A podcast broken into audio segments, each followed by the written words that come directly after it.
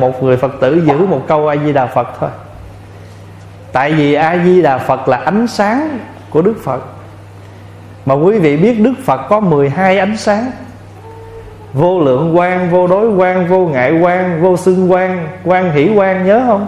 Mà quý vị tụng trong di đà đó, mỗi lần tụng xong cái lễ đó, nam mô an dưỡng quốc cực lạc giới di đà hải hội vô lượng quan như lai. Vô lượng quan là một ánh sáng nam mô an dưỡng quốc cực lạc giới di đà hải hội vô ngại quan như lai. Ánh sáng không có gì ngăn ngại. 12 câu đó là nói lên 12 ánh sáng của Đức Phật đó. Cái đó gọi là thập nhị quan. Mà A-di-đà căn bản là đã ba nghĩa rồi. Vô lượng quan, vô lượng thọ, vô lượng công đức. Mình gặp nhau mình là A-di-đà Phật. Chào anh. Nghĩa là tôi chúc anh vô lượng quan. Ánh sáng trí tuệ đầy đủ. Vô lượng công đức, Nhờ anh có ánh sáng trí tuệ đầy đủ, Cho nên anh biết tạo công đức Bằng ánh sáng trí tuệ của anh. Và từ đó, anh sống rất là đẹp, Rất là dễ thương, Gọi là vô lượng thọ. Cho nên gặp nhau a di đà phật, đó là một câu chúc. Tôi chúc anh vô lượng quan vô lượng thọ, vô lượng công đức. Vậy thì cụ niệm a di đà phật tốt nhưng mà ngoài ra, bà hỏi, con không biết câu kinh nào nữa. Tại sao vậy thầy? Ai đồng know. Nhưng bây giờ bây giờ muốn biết câu kinh nào nữa không? Câu kinh đó là, hồi nãy Pháp Hòa nói, bây giờ bà thích niệm thì nên giữ cái mười niệm. Hồi nãy có một câu hỏi Phật tử hỏi trên hoa Pháp Hòa chưa trả lời. Hỏi tu sao biết mình tu đúng? Thật ra không có một công thức đúng cho ai cả. Là đúng là đúng với ai? Giống như bây giờ pháp hòa đang đau bụng mà quý vị cho hòa thuốc đau bụng pháp hòa uống vô thì đúng với đau bụng. Mà nếu pháp hòa cầm viên thuốc đau bụng nói ai có đau lưng không uống này nè? À, ai có đau răng không? Đâu đúng. Vậy thì cái thuốc mà đúng là đúng với ai? Đúng với người bệnh. Pháp tu cũng thế. Cho nên hỏi tu sao biết mình tu đúng? Mình phải chọn cái pháp nào mà nó đúng với cái hoàn cảnh của mình, cái khả năng của mình, cái khổ đau phiền não của mình là đúng. Cho nên ngài ấn quang nói pháp không phân cao thấp, trị được tâm bệnh là pháp tốt. Thuốc không phân hay dở, trị được bệnh chúng sanh là thuốc hay. Như vậy pháp không có phân biệt pháp nào cao, pháp nào thấp cả, trị được bệnh của mình mới đúng, mới được cho nên hỏi là tu biết pháp nào đúng, không trả lời được. Mà đúng là anh phải tìm cái viên thuốc đó, cái pháp đó đúng với hoàn cảnh của anh. Ví dụ bây giờ bà cụ này nè, chỉ biết niệm phật thôi, pháp hoàng nói, không, bà muốn tu đúng, bà phải tụng kinh pháp hoa ngạn cuốn. Thế bà nói, I can't. Vậy nên bà tu sai. Thí dụ mình có khả năng mình tụng cuốn kinh Pháp Hoa Thì đúng với mình. Nhưng mà bây giờ bà cụ không biết là lấy gì, Thí dụ người đó không biết chữ Hay là không còn thấy đường mà mình biểu phải tụng cuốn kinh đó là làm sao đúng? Như vậy trả lời cái nào đúng là trật. Cho nên ông thầy thuốc mà hỏi ông thầy ơi thuốc nào hay? Ông không dám nói. Ông nói tôi cô bệnh gì? Anh bệnh gì? Bác bệnh gì? Nói tôi nghe tôi mới đưa đúng thuốc. Chứ khi khổng khi không vô hỏi tôi dược sĩ tôi nói thuốc nào cũng tốt hết á. Phải vậy không? Cho nên pháp mình tu á, là mình trạch pháp nghĩa là mình lựa cái pháp mà hãy cái nào nó đúng với cái hoàn cảnh của mình, thì cái đó gọi là đúng pháp. Bây giờ ví dụ như mình à, tụng kinh, mà mình không thể nào tụng sử dụng chuông mỏ, tại vì tay chân mình yếu rồi. Cái mình nói, bác tụng vậy bởi phật đâu nghe, bác tụng hoài đâu linh thấy không? Trời ơi, bà sụ này sẽ đau khổ vô cùng. Không chừng bà đi qua nhật bà mua cái con robot biết tụng kinh đó bây giờ bên nhật nó chế được cái máy đó rồi đó. Nó chế cái máy thành một cái anh robot đắp cái y đàng hoàng. Rồi bên này chuông bên này mỏ rồi nó gắn cái con chip tụng kinh vô. Cái là bấm nút cái à, bị tổ phổ rồi cái là lâu lâu cái rồi cái bon cái nó cuối cái này bên nhật làm máy đó rồi. Tại vì à, đi tụng kinh giờ kiếm người khó quá thôi, giờ chế cái máy tụng luôn. Mình đâu muốn mình tu kiểu đó, phải không? Cho nên á, thưa đại chúng là sẵn pháp hòa cũng thưa vậy đó. Nếu chúng ta muốn tu là có cách tu hết á. Không có cái bệnh đổ thừa. Phật giáo có ba thừa, tiểu thừa, trung thừa, đại thừa. Tới phiên mình còn thừa nữa, đổ thừa. à tôi bận quá, tôi vậy, tôi kia. Anh muốn tu là anh sẽ có cách tu. Mà anh sẽ lựa cái pháp tu nào đúng với hoàn cảnh, khả năng của anh. Nửa đêm anh cũng tu được. Đi trên xe anh cũng tu được. Ở trong xe tu vẫn được. Ở trong bếp tu cũng được. Ở trong chỗ làm tu cũng được. Nếu anh biết tu. Anh không niệm phật lâm năm được, phải không? Anh niệm pháp đi à, anh đi vô trong chỗ làm á người ta cứ tranh giành người ta cứ móc méo anh hoài đó. Anh niệm pháp niệm câu. Lên chùa đặng nghe kinh ghi nhớ để sửa mình. Mặc với ai danh với lợi riêng ta cứ rộng tình. Một câu niệm phật tắt lửa sân si phước đức ai bì dạy gì không niệm. Mày nhớ mấy câu đó là đủ tu chưa? Đó là niệm pháp đó tụng kinh đó. Và có những lúc mình niệm Phật Nếu mà người ta đang chửi mình Nam mô di Phật, Nam mô di Phật Nó chửi con nó Phật ơi? Thì cái bà kia bà còn trào lên nữa. Bà nói bà lấy Phật bà rủa tôi phải không? Khi mà người ta đang nói cái gì Mình mình kiếm một câu nào để giúp cho cái tâm mình định xuống.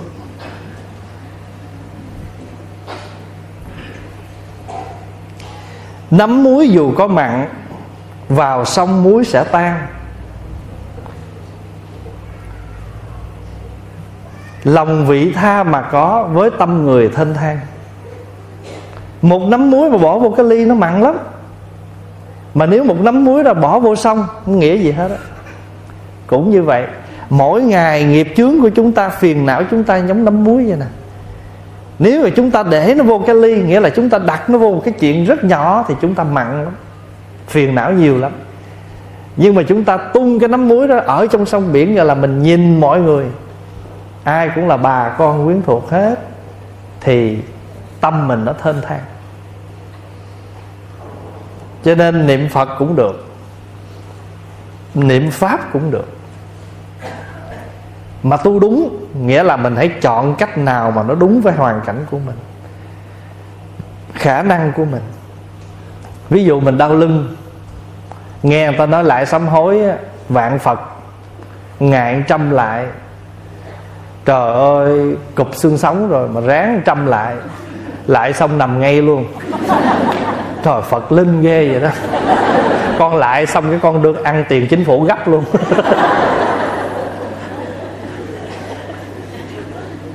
mình phải biết hoàn cảnh bệnh duyên của mình chứ. Bây giờ mình không lại được 100 lại, mình mở cuốn kinh đó ra mình xá cũng được nữa. Cái quan trọng là cái tâm trí thành mình sám hối. Và mình lại, mình lễ phật đúng cái hoàn cảnh bệnh tật của mình. Là tu đúng à. Vậy thì cái đúng là đúng với bản thân mọi người chứ không có pháp. Bởi vì pháp nào cũng là thuốc thì ai dám nói pháp nào cao hơn pháp nào? Cho nên cụ có niệm phật tốt lắm cứ giữ đó mà niệm. Nhưng mà nhớ là khi mình niệm phật á, đi đứng nằm ngồi niệm ngoài ra mình phải quy định một cái khoảng thời gian nào nhất định. Để làm chi biết không? Để nó thành cái thời khóa cho mình nó giữ cái sự tinh tấn cho mình và nó giúp cho mình cái sự nhiếp tâm rất là dễ. Nói gì chứ đi vòng vòng niệm phật cũng khó nhiếp tâm. Là tại sao? Tắt cái quạt máy. Già cả rồi.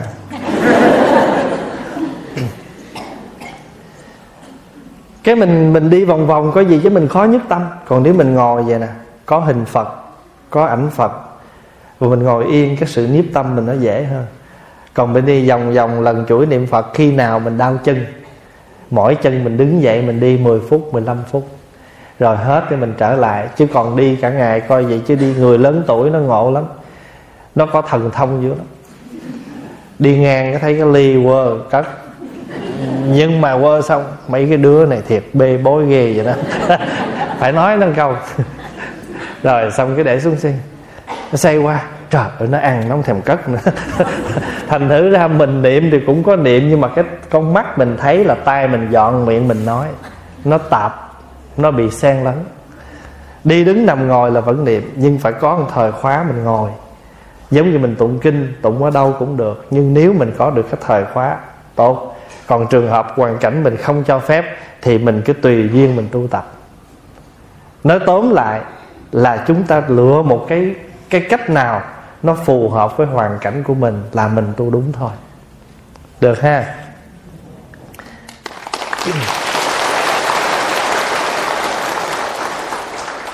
Kính bạch thầy, Má con nay 86 tuổi. Má con đam mê đi club. Trời đất ơi. Không biết mình có đọc lộn không?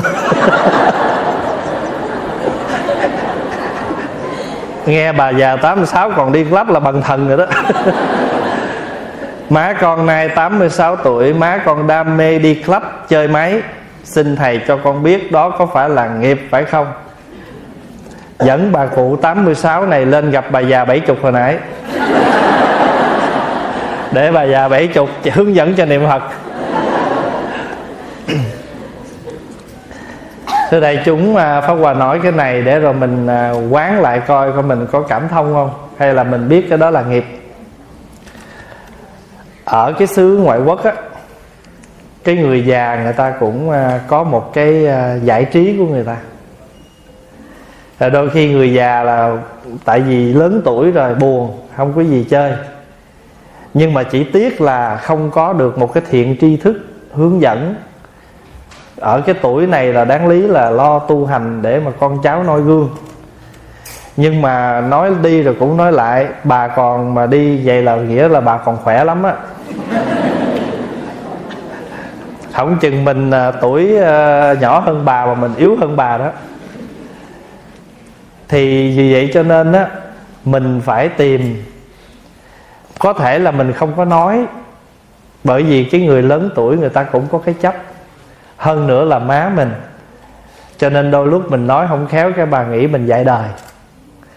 Vậy nên mình phải khéo làm sao tìm những cái phương pháp nào để hướng dẫn má ra khỏi cái vòng đó ví dụ như mình tổ chức đi chơi, hay là mình đi đâu, mình luôn luôn mình mời má đi chung. Thật ra thì cái này nếu mà đứng ở trên cái cái phương diện nghiệp thì cũng có phần. Không? nhưng mà rồi chúng ta cũng tìm coi nguyên do nào mà bà thích chơi cái này. Có thể là ngay từ đầu mình thiếu sự quan tâm, rồi bà buồn, rồi bà đi chơi với bạn bè, rồi sau ngày, lâu ngày nó thành ghiền. Thì thì nó có những cái khó như vậy cho nên là đôi khi chúng ta thấy như vậy là chúng ta biết sai nhưng mà chúng ta chịu khó tìm lại cái nguồn. Để qua kể đây chúng nghe là có một bà cụ có biết á. Bà qua nước mỹ thì bà ở rồi con cái không có lo, lo đi làm hết bà buồn. Bà buồn thì lúc đó các con mới dúi trong tay bà vài trăm. Nhà ở gần casino lắm. Thì mới nói má qua bên kia má chơi đi. Thì mới đầu mấy người con nghĩ là giúp cho bà má giải trí nhưng mà không ngờ lâu ngày bắt đầu bà má thành ghiền và có thể đi chơi ngày đêm luôn. Cuối cùng các người con thấy vậy mới dời nhà thiệt là xa, không có cho bà ở gần đó nữa. Bây giờ bà có móc nối rồi. Bà phone cho mấy cái chỗ casino nó tới nó chở luôn. Quý vị thấy không? Thành thử là do not underestimate senior. đừng bao giờ đánh giá thấp mấy bà già nha. Tại vì mấy bà coi vậy chứ tu vơ cũng khá lắm. Không biết gì hết và chỉ kêu taxi, casino là nó ok liền. Mà mấy cái anh chàng mà ở casino mà nghe mấy bà già mà gọi là khoái lắm. Mà ở Las Vegas là nó bao hết. Nó bao trọn một cái cuối tuần. Khách sạn nè, ăn nè, và ở đó nè thì quý vị biết không? Nó nói vậy thôi chứ ăn bao nhiêu? Bởi vì tức quá, thua trào lên tới đây rồi, đâu có ăn được gì.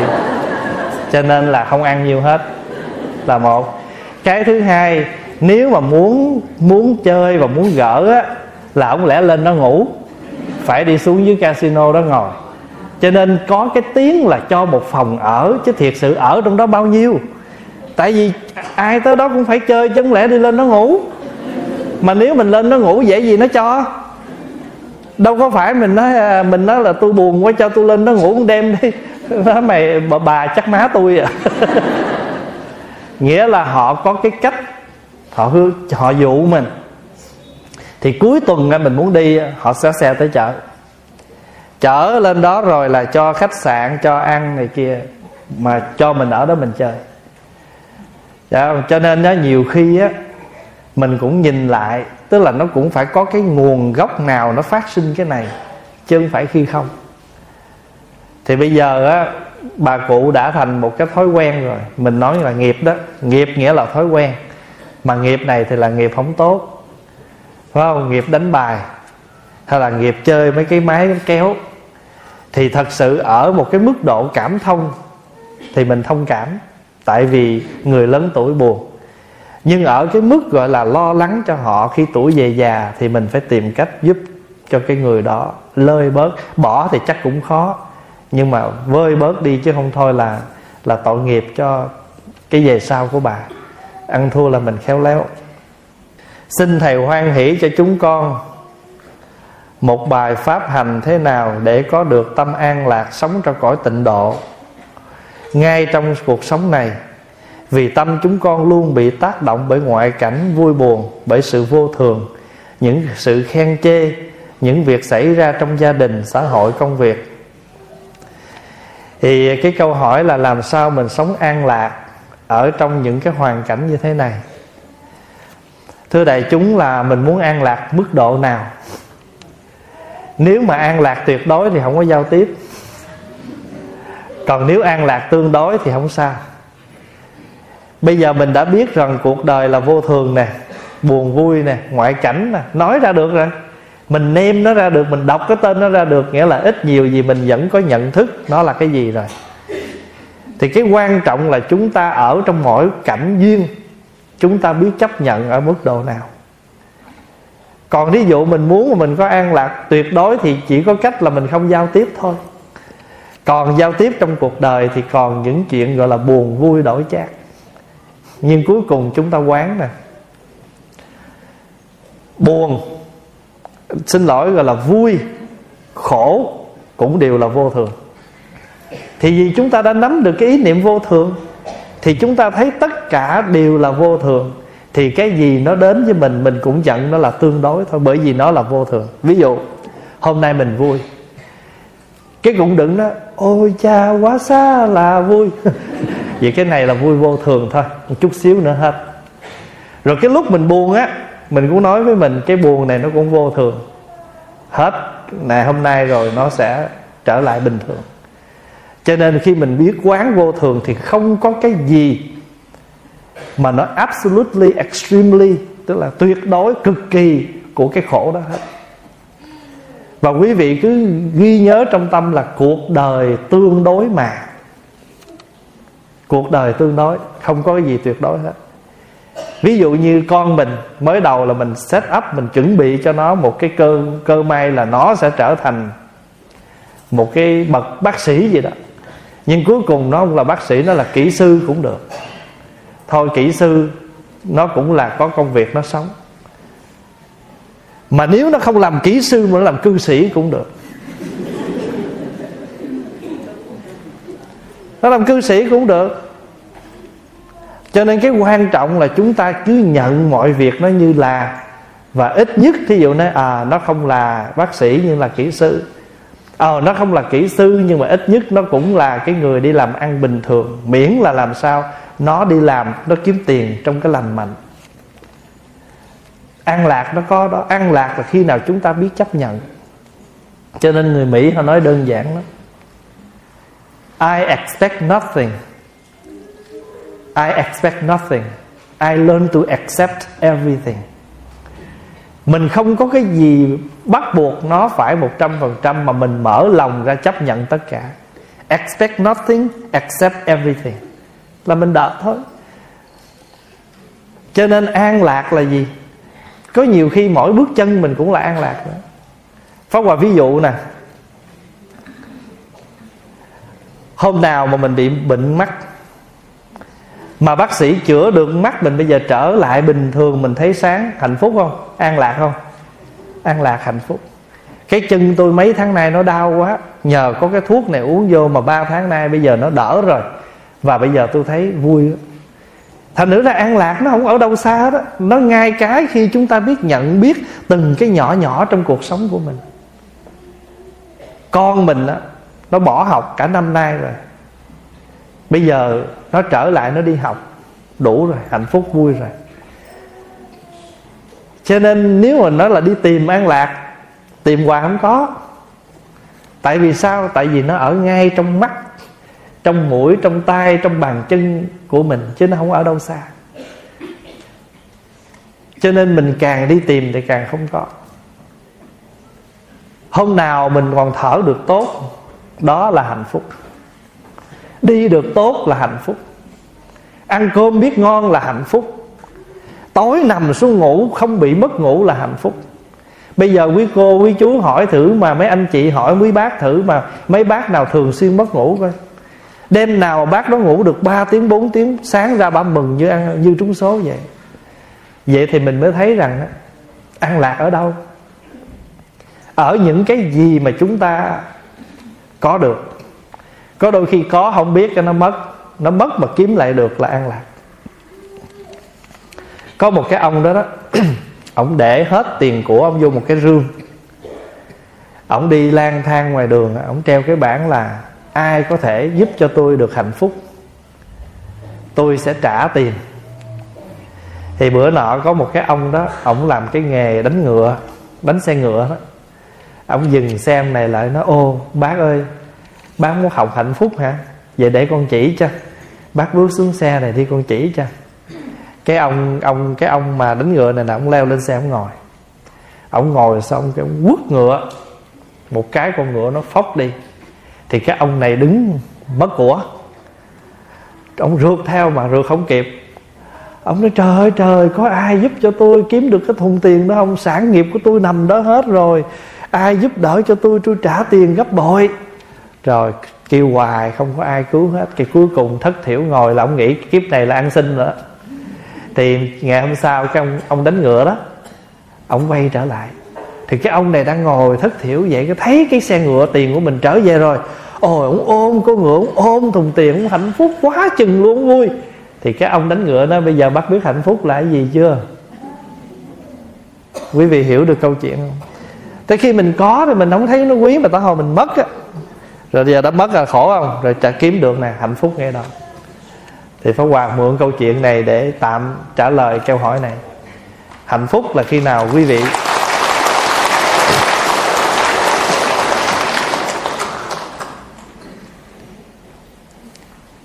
Cho nên á, thí dụ như cha mẹ mình yếu, bệnh nhưng mà vẫn còn ở đây với mình là một hạnh phúc mà lỡ mà cha mẹ già mà theo phật hết thì lúc đó mình không tìm được nữa. Cho nên khi mà chúng ta có đủ cái nhận định hạnh phúc là gì thì nó đang bàn bạc xung quanh của mình. Cho nên là các vị thiền sư hay nhắc mình lắm. Mỉm cười đi con con đẹp lắm. Có đôi khi mình cười đẹp mà không chịu cười. Rồi phải đợi người khác nhắc cười đi. Hay các vị thiền sư nó thở đi con, cười đi con uống trà đi con ăn cơm đi con. Tại vì luôn luôn mình cái đó là những cái thường nhật và rất nhỏ nhặt mà mình không bao giờ mình thấy. Và đến khi nào mình không còn được cái đó mình ước trời ơi ước gì tôi được cơm ăn bình thường. À, quý vị thấy khi mình còn một tay khỏe mình cầm muỗng cơm lên mình ăn mình đâu thấy hạnh phúc đâu. Đến khi nào mà cái tay mình bắt đầu nó run rẩy nó không còn cầm được là mình ước gì chỉ cần cầm muỗng cơm mà ăn lên được thôi là đủ hạnh phúc cho nên Pháp Hòa xin thưa là hạnh phúc là từ những cái điều rất đơn giản như vậy. Con kính xin à, bạch thầy mỗi lần con chỉ nghe thầy thuyết pháp trên YouTube Tối nay con được chính kiến là chứng kiến nghe thầy thuyết pháp lòng con rất vui à, hạnh phúc á. Khi con nghe khi con khi con người ta nghe thấy cái chết là ai cũng lo sợ hoang mang rất là những người lớn tuổi, nhất là những người lớn tuổi và những người bệnh nặng. Con xin thầy từ bi khai thị để họ được hiểu biết thêm, để buông xả cái thân này niệm phật, để được vãng sanh đến cực lạc tây phương, khỏi khỏi luân hồi. Và con cũng xin hỏi xin hỏi thầy từ bi khai thị, nếu nếu nếu mình niệm phật cho một người đã vãng sanh hoặc chưa vãng sanh, nhưng ở nước khác nhau, ý con muốn là ở nói là xa xứ thì sự cầu nguyện đó có đến được người đó không? Giờ câu hỏi thứ nhất á, là khai thị cho những người lớn tuổi mà chưa có biết thêm để mình niệm phật cầu vãng sanh. Thưa đại chúng là đâu có ai nghe cực lạc tây phương người ta cũng mê giống mình đâu mà khuyên. Tại vì có nhiều người người ta cũng sợ lên trển lắm tại vì sao? Lên trời hai đứa hai nơi. Sợ phải lên, sợ phải lên trên trời. Cho nên mình đừng có nghĩ là mình khoái cực lạc rồi ai cũng khoái giống mình. Có nhiều người ta, khi người ta khoái cái khác ta khoái cực khổ. Hay là mình thích tây phương, có người ta thích tây ninh sao? Cái ý niệm đó là tốt thôi, không có gì sai. Nhưng mà mình phải biết là mỗi người người ta có một cái duyên khác nhau và mình khuyên, thì nếu đủ người người nào có duyên với mình thì mình khuyên. Đại chúng nhớ, phật có một điều có thể làm và không thể làm. Đó là phật có thể biết tất cả căn tánh của chúng sanh, nhưng phật không thể nào thuyết pháp độ những người vô duyên với phật. Người không có duyên thì làm sao mình nói? Cho nên đó là một trong những cái điều mà phật có thể làm và không thể làm phật có thể biết được tất cả căn tánh chúng sanh, đó là khả năng của phật. Nhưng phật không thể nào độ người vô duyên. Phật có thể biết được vô lượng vô số thế giới này. Phật có thể biết được vô lượng vô số thế giới này. Nhưng mà phật không thể nào giải được hết cái nghiệp của chúng sanh. Bởi vì sao? Bởi vì nghiệp có những cái nghiệp nó mới trồng xuống, mình biết được, mình kêu nó nhổ ra được. Nó trồng giấu đâu trong nhà hai chục năm sau, nó bưng ra biểu mình làm làm sao được. Cho nên có những cái nghiệp không thể giải. Hay nói cách khác là phật có thể giúp cái khổ mà không độ được cái nghiệp. Cho ở đây á, pháp hòa chỉ muốn thưa là mình có cái ý tốt, muốn giúp người là tốt. Nhưng lựa đúng người nói và người đó phải có cái duyên mà muốn nghe mới được. Bởi vì họ không muốn nghe, mình có nói, thí dụ mình ngồi trước mặt họ, mình nói, cuối cùng họ có nghe không? Không. Bằng chứng, con mình nè. Đó, nó đi về á, mình cứ lải nhải mình nói với nó. Nó đâu có trả lời mình, nhưng mà nó có nghe không? Nó chỉ nghe mình lải nhải thôi, nghĩa là nó nghe âm thanh của mình, chứ còn nó không nghe những gì mình nói còn nếu nó nghe, rồi cái thứ hai là nó nghe mà nó thực hành. Còn có những người người ta không thực hành, cho nên có dù có nói cũng không, cũng bằng không. Cho nên cái đó gọi là nhất xiển đề đó. Hồi sau hồi trưa pháp hòa có giải thích ở trên ho đó. Hỏi nhất xiển đề là gì? Nhất xiển đề được dịch là bất tính. Còn được dịch là tính bất cụ nghĩa là người không có niềm tin hay là niềm tin không đủ. Thì trong kinh đại bác niết bàn, đức phật ví dụ nhất xiển đề như thế nào? Như người có bệnh, dù không uống thuốc, vẫn không hết bệnh. Mà dù có uống thuốc, cũng không hết bệnh. Nghĩa là có uống thuốc cũng không hết bệnh, mà xin lỗi, có thuốc hay không cũng không hết bệnh, mà không có thuốc cũng không hết bệnh. Lại nghĩa là sao? Nghĩa là mình có nói đạo lý cho người đó nghe, họ không muốn nghe. Mặc dù mình dư đạo lý để nói, nhưng mà họ nghe thì họ cũng chẳng nghe.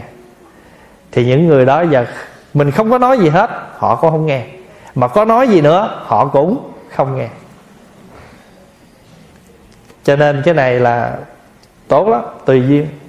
Còn khai thị chung chung về khó khai lắm.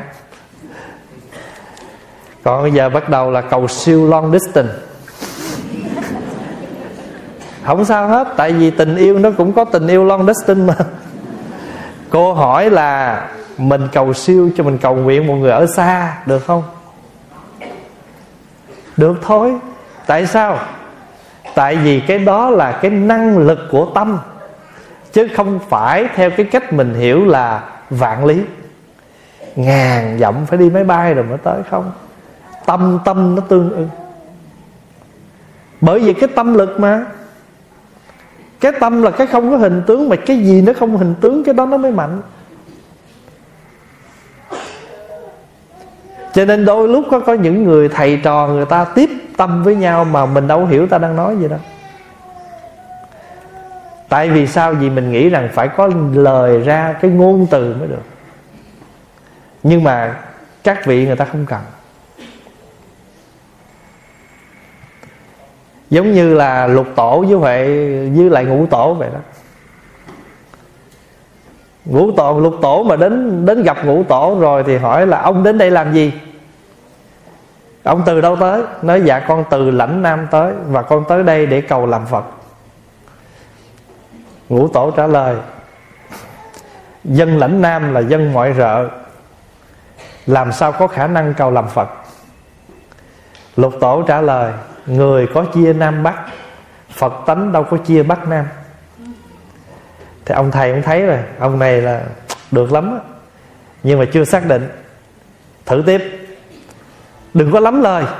Đi xuống bếp mà giả gạo. Lục tổ đi xuống bếp giả gạo. Cả tháng sau, ngũ tổ đi xuống.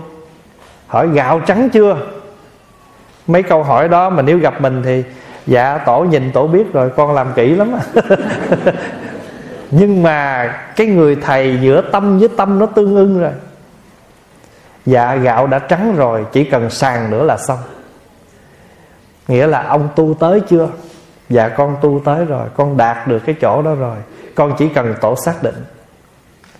Gạo đã trắng rồi, chỉ cần sàn nữa là xong ngũ tổ cầm cây gậy gõ lên cái miệng nò cái miệng cối ba cái chắp tay sau lưng đi. Lục tổ biết ổng hẹn mình tối nay 3 giờ. Và nhớ đi cửa sau chắp tay sau lưng đi. Nếu mà gặp mình ông già kỳ cục xuống hỏi đã rồi đi. Nhưng mà cái cái chỗ đó là cái chỗ bất khả tư nghi, giữa tâm thầy trò. Thì ở đây pháp hòa cũng nói vậy khi mình tiếp với cái người mất không phải ở cái lời nói chẳng qua là tại thế gian của mình sống theo cái lối bình thường. Mình cầm cái nhang lên cái nói à, má hôm nay là dỗ má tụi con à, ở đây nhớ nghĩ đến má à, làm mâm cơm gì đó ha má về ăn thí dụ vậy. Tại vì cái thói thế gian là mình ấy chứ thật sự mình cầm cái nhang mình im vậy nè mà trong tâm mình khởi là mình đã connect rồi tại vì cái đó tâm tâm nó tương đồng chẳng qua mượn cái nhang thôi, để làm cái hình thức. Thưa thầy, con học trong kinh pháp hoa phẩm phổ môn, có đoạn đức phật dạy rằng, nếu có một người thọ trì danh hiệu một đức phật cùng một người cúng dường thì phước báo bằng nhau. Hôm nay hội đủ duyên, con kính xin thầy quan hỷ giải đáp dùm con. Thấu đáo thế nào là thọ trì danh hiệu một đức phật? Và thế nào là sự cúng dường bằng nhau không khác.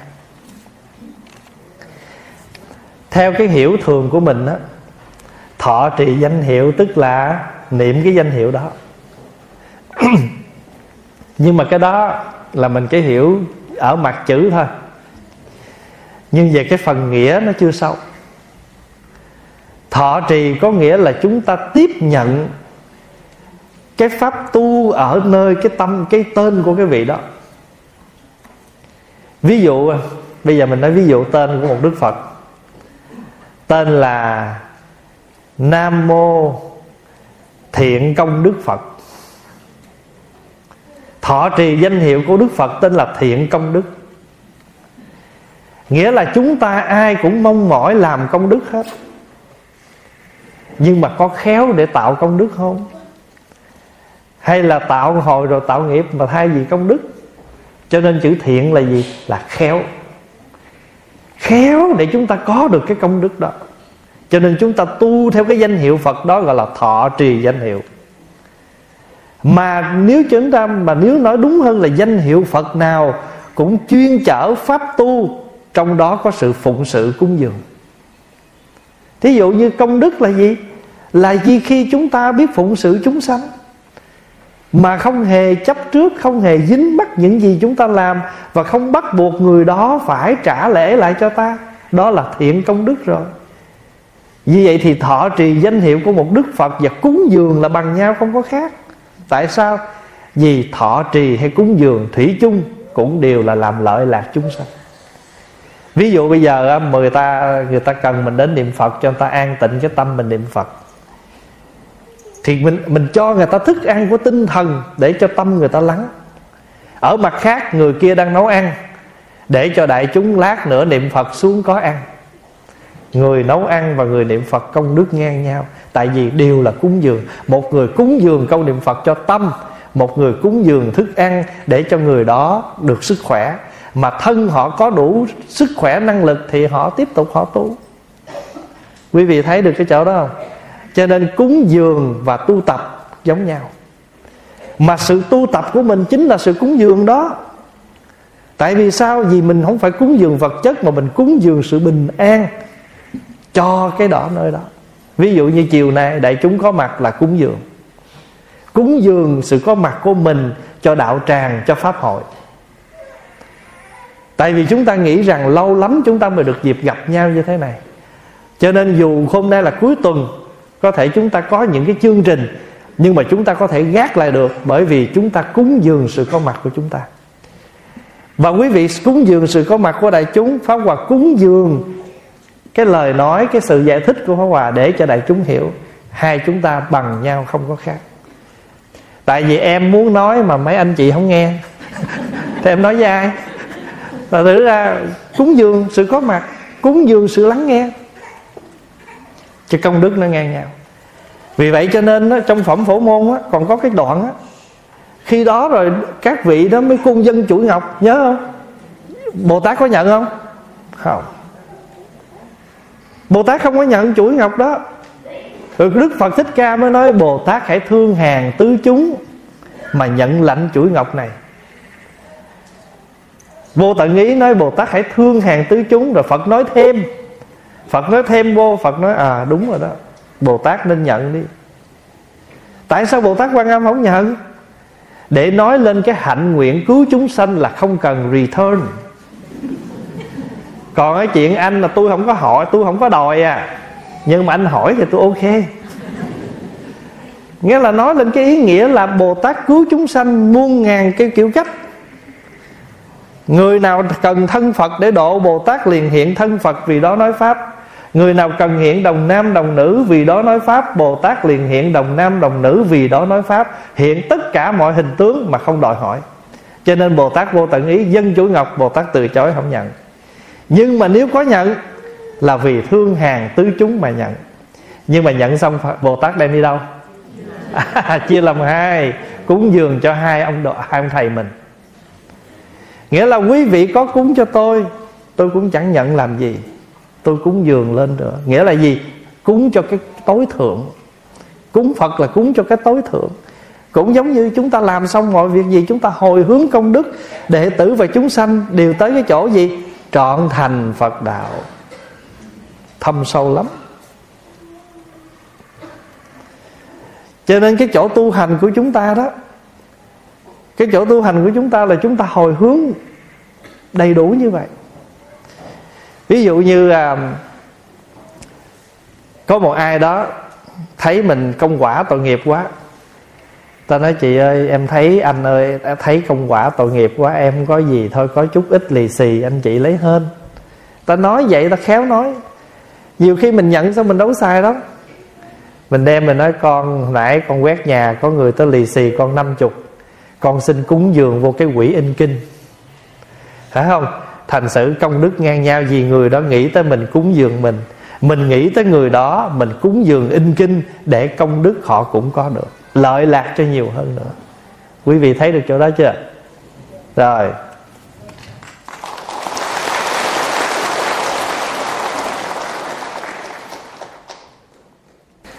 Giờ câu hỏi này trong tờ giấy này có bốn câu. Một, Trong bản nhạc đó hoa vô thường Trịnh Công Sơn có viết Tình do tâm mà có à, Tình do tâm ta mà sinh. Có khi tình mất mà tâm còn đồng vọng. Đến lúc tâm bình an thì tình kia cũng đoạn nổi. Con không hiểu ý nghĩa hai câu chót Xin thầy quan hỷ giải nghĩa Theo cái nhìn của thầy. Trời đất ơi!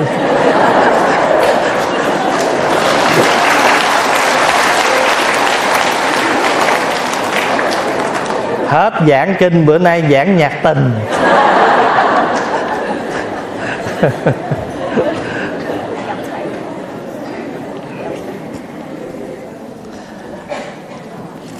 Cái câu đâu có gì khó hiểu. Bởi vì tình á, là cái mặt nổi. Cái mặt dính mắt là cái mặt chìm. Cho quý vị thấy không?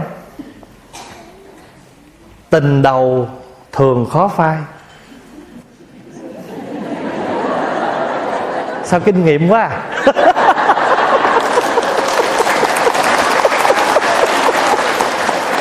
à.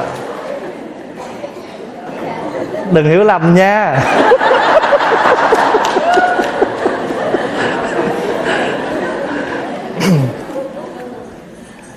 thưa đại chúng á cái này mình nói theo cái tâm lý thôi. Khi mình lớn lên á, mình bắt đầu mình có cảm xúc với một người nào đó, thì cái thở ban đầu lưu luyến ấy, ngàn năm đâu dễ mấy ai quên. Đó là một sự thật mà. Cho nên có những cái mối tình, có thể nó đã vụt bay rồi nhưng mà nó còn động lại bên dưới. Những cái khổ đau hệ lụy. Cho cái câu này nè. Có khi tình mất mà tâm còn đồng vọng. Có khi tình, bởi vì cái tình là cái mặt nổi ở bên trên. Có khi đi suốt, đi, có khi đi nửa cuộc đời. Cũng không tìm gặp một người mình yêu. Có khi chỉ nửa buổi chiều mình gặp người đó, mình yêu tới giờ.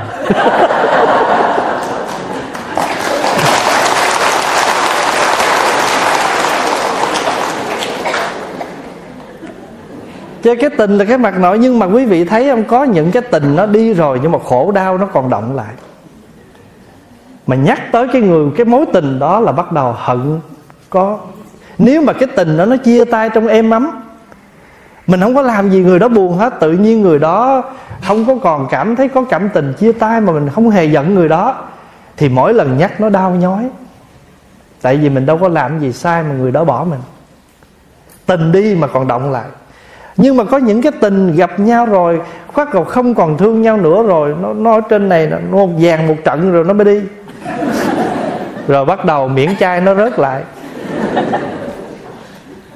cho nên có khi tình mất mà tâm còn đồng vọng. Đến khi tâm an rồi, đến lúc tâm bình an thì tình kia cũng đoạn được. Đoạn là gì? Là chấm dứt. Cho nên chỉ có khi nào tâm an trí sáng, mình mới đoạn được những cái tình mà vốn nó đều là ái khổ yêu, tiếng hán là ái. Ngọ ái nị. Nị ái ngọ. Hễ ái là yêu, mà yêu là nó có đối tượng. Mình là người yêu, là năng ái. Cái người mà mình yêu là sợ ái, gọi là người bị yêu, hoặc là người được yêu cái đó gọi là sở. Sở là gì? Là của mình. Khi mình gặp cái người đó mình thương rồi đó, thì mình chỉ muốn người đó là của mình thôi. Nói như nguyễn bính vậy đó. Cô nhân tình bé của tôi ơi.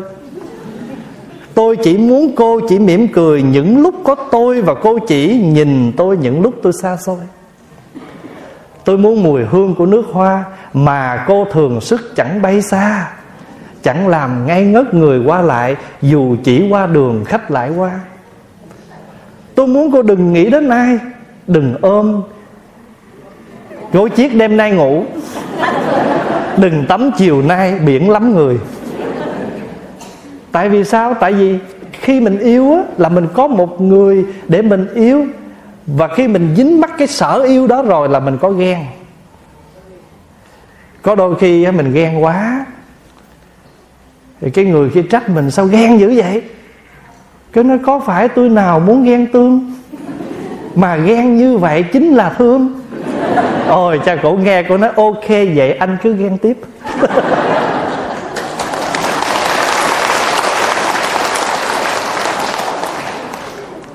Cho nên khi nào mà mình còn có đối tượng là còn có dính mắt. Mà còn có dính mắt là còn có đau khổ còn khi nào tâm bình an là mình thấy nè, các hành là vô thường. Mọi hiện tượng trên thế gian này đều là vô thường hết. Mình gặp cái người đó mình thương, chẳng qua lúc đó hợp nhãn hợp nhĩ. Có thể hợp nhãn chứ chưa hợp nhĩ, tại chưa nói chuyện.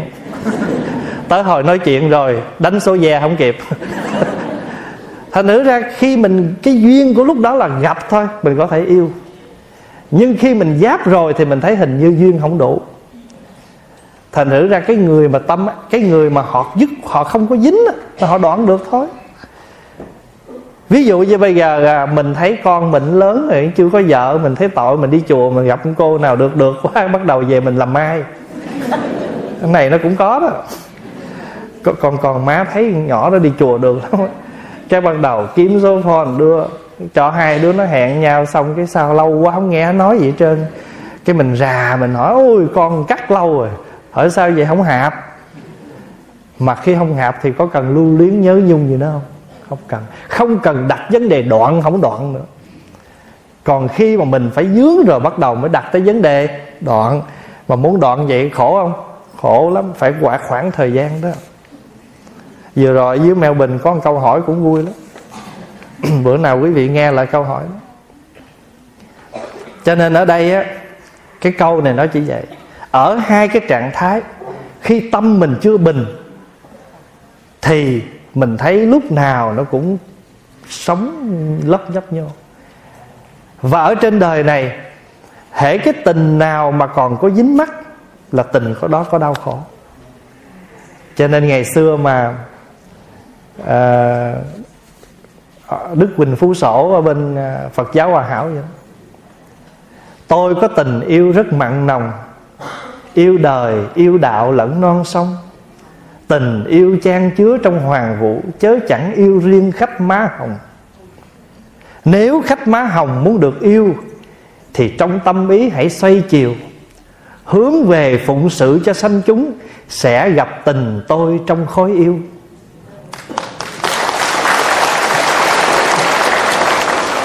Yêu này là yêu không có dính mắt.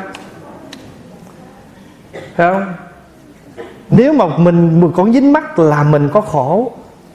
Hễ mà khi người đó không đúng ý mình Mà thường thường mình ngộ lắm. Mình yêu người nào mà mình vui vẻ với người đó Chẳng qua là người đó làm đúng ý mình thôi. Cho nên rốt cuộc rồi Mình nói mình yêu ai biết không? Yêu mình. Yêu mình. Nó quán cho đủ ra là yêu mình chứ yêu ai đâu. Người đó mà làm mình happy là mình yêu họ hết lòng luôn, chết bỏ luôn. Tại vì họ làm đúng ý mình. Cho nên ngày xưa mà hoàng hậu mặc lợi mà được vua hỏi đó Đến đời này trẫm yêu ai à, Khanh ái khanh yêu ai nhất? Bà hỏi Hoàng thượng có muốn thần thiếp trả lời thật không? Nếu trả lời nói dối đó Thì thần thiếp sẽ nói rằng Trên đời này thần thiếp yêu hoàng thượng nhất. Còn nếu mà Hoàng thượng muốn nghe sự thật Thì thần thiếp sẽ nói cho hoàng thượng biết rằng Ái à, Ái khanh đây Thần thiếp đây yêu thần thiếp nhất. Tại vì thần thiếp yêu thần thiếp cho nên Hoàng thượng cung phụng thần thiếp Yêu thần thiếp thì thần thiếp sẽ yêu lại hoàng thượng.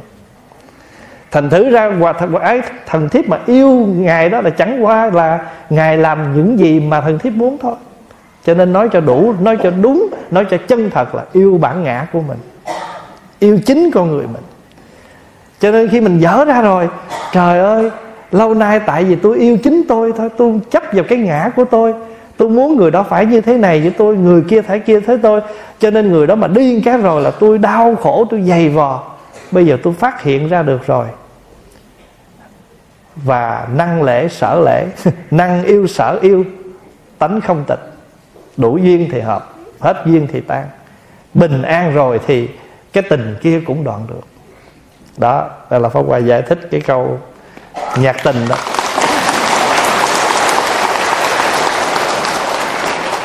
Trong một bài giảng, thầy nói, phật giáo không có nói chữ đầu thai mà chỉ nói tái sanh. Xin thầy quan hỷ giảng về sự khác biệt đầu thai và tái sinh theo quan niệm nhân gian, đầu thai nghĩa là gì? Nghĩa là khi mình chết đi, mình xuống dưới địa ngục, rồi bắt đầu người ta mới lựa cho cái gia đình nào mà để cho mình đầu vô cái thai đó. Mà trước khi mà đầu thai như vậy đó, mình phải đi ngang một cái cầu. Cái cầu đó tên là cầu nại hà và có một cái người đàn bà ngồi ở đó cầm một chén cháo sẵn. Cái bà đó tên là mạnh bà. Chén cháo đó kêu là cháo lú. Đó là truyền thuyết nhân gian. Có một cây cầu nại hà, có một bà già tên mạnh, và có một chén cháo lú. Khi mình sắp sửa đi đầu thai vô cái nhà nào đó, chui vô cái thai đó đó, bằng cách nào? Bằng cách là mình đi ngang nhà nào rồi thấy vợ chồng họ đang quan hệ tình cảm với nhau, mình sinh tâm ham thích, mình chui vô mình làm con họ. Đó là cái quan niệm đầu thai đó.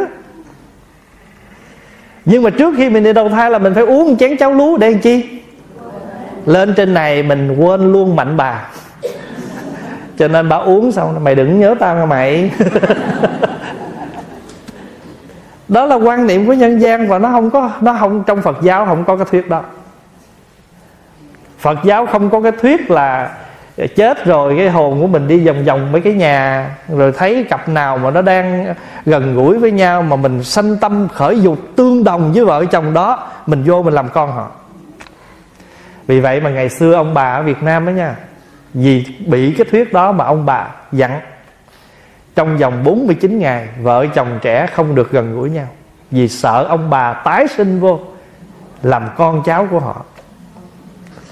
Mà vì bởi vì cũng là có cái quan niệm đó cho nên mỗi lần con cháu mà nó chọc giận đó, mày là ba tao đó. Mày là tía tao mẹ ông nội tao. Vì cái quan niệm đó. Quý vị có nghe hồi nhỏ bị chửi câu đó không? Mỗi lần mà ông bà mình mà giận mình cái chửi vậy đó mày tía tao cái quan niệm như vậy. Nhưng cái quan niệm đó là quan niệm đầu thai đó. Đạo phật không có quan niệm có thuyết đó. Nhưng mà cái đạo phật nói là tái sinh. Tái sinh là gì? Là mình sinh trở lại tùy theo cái nghiệp của mình. Cho nên đối với bồ tát á, đối với phật là tùy nguyện tái sinh. Còn chúng ta là tùy nghiệp thọ sinh. Các vị trở lại đây là do nguyện còn dạng mình đây là nghiệp. No choice. Nghiệp đẩy đi là mình đi. I want that my family. No way. Anh không đủ phước, không được vô nhà giàu. Không đủ phước, đời này ganh tị bỏng sáng không đủ cái phước đó thì tái sinh theo cái nghiệp. Chứ không có ông nào đặt để. Không có cái ông nào nói, trời, này dễ thương nè. Cho nó sinh vô nhà kia. Không có. Nghiệp hết vì vậy mà tổ quy sơn nói, nghiệp quả sở khiên thành nan đào tị cái nghiệp mà nó thành hình rồi, đừng có mong mà trốn ở đâu hết. Nan đào tị khó mà trốn đâu lắm. Học xuyên thước phi thức tâm tùy nghiệp. Như nhân phụ trái cường giả tiên khiên. Như con chim sổ lòng, gọi là học xuyên thước phi. Con chim nó sổ lòng, nó bay về rừng đó thức tâm tùy nghiệp cái tâm thức mình tùy nghiệp mà tái sinh, tùy nghiệp mà thọ sinh. Như người thiếu nợ, như nhân phụ trái, cường giả tiên khiên, người nồng mạnh là lôi mình trước.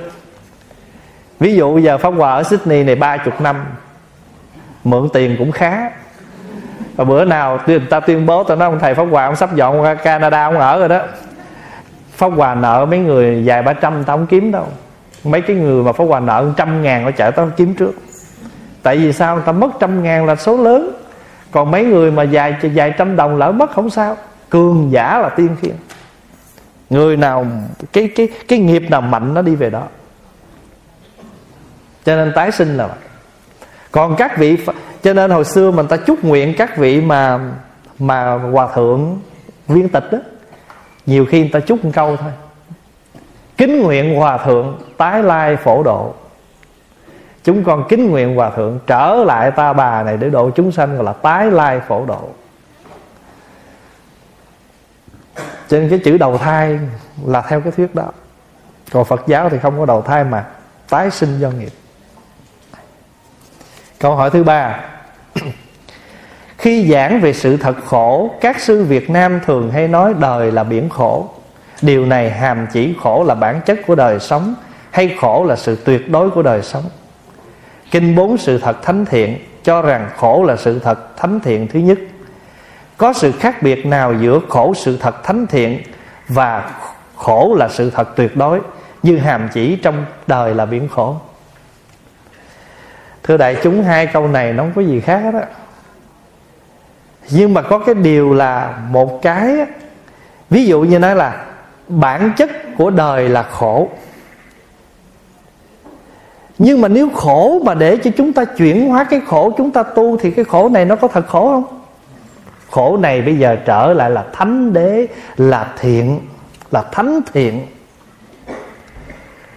Cho nên khổ mà để chúng ta tu tập, chưa chắc cái khổ đó đã sai, không tốt. Pháp Hòa có những Phật tử Trời ơi, cuộc sống đau khổ vô cùng. Có một ngày nọ, bạn giới thiệu một thầy khác Đây mới viết cho quà cái thơ ngày hôm qua. Trong lúc con khổ, con tuyệt cùng của cái khổ, Bạn con giới thiệu con nghe giảng một thầy đó. Con lên, con nghe thầy đó giảng. Trong lúc con nghe, tai con rà rà, Con thấy có tên của thầy. Và lúc đó thầy nhìn rất đẹp trai. Attract. Click vô nghe. Và sau khi nghe được một bài Và từ đó con tìm rất nhiều bài của thầy để con nghe. Và con cảm ơn thầy, bây giờ cuộc sống của con ổn định, không có khổ. Như vậy khổ là một sự, khổ là gì? Thật sự không có khổ. Tại vì chúng ta không chấp nhận sự việc đó như là nó mới khổ chứ còn nếu chúng ta chấp nhận thì bản chất của mọi sự việc nó đâu có gì khổ đâu. Nhưng mà tại vì mình đồng ý thì mình vui, mà không đồng ý thì mình khổ. Cho nên á, khổ là sự thánh thiện. Cho nên pháp hòa thường nói đó, cái khổ có nhiều khi là gì? Là đối tượng để tu. Con người khổ càng sâu, càng nhiều con người ghét ngộ càng lớn. Cho nên khổ là thánh thiện cho nên ở cái mặt đời là khổ. Nhưng mà nếu mà chúng ta biết tu tập thì trong biển đời mà không khổ. Vậy thì chữ khổ lúc này là giáo lý gì? Tạm thời. Chân đế của nó là gì? Nhận chân được nó. Sống già bệnh chết. Đức Phật nói, ở cái mặt thân thể thì có già, có bệnh, có chết. Đó là khổ của thể xác nhưng mà cái có nhiều người người ta quán khổ, thấy già. Chữ khổ là gì? Trong lúc này khổ nghĩa là gì? Là những cái khó khăn của mình. Thí dụ như già, định nghĩa chữ già nè. Già là sao? Da nhăn, răng yếu, chân mỏi, lưng đau. Ăn không biết ngon.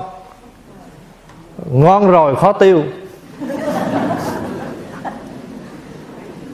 Đó, định nghĩa già đó cho nên khi nào thấy mắt lờ mờ, tai lãng lãng, ăn hơi không biết ngon, ngủ không còn thẳng giấc, bắt đầu tánh tình thay đổi. Thí dụ, những cái đó là hiện tượng của già nhưng mà già là khổ, nghĩa là nó gây những cái khó khăn chướng ngại. Thí dụ bây giờ già rồi muốn đi đứng cũng khó.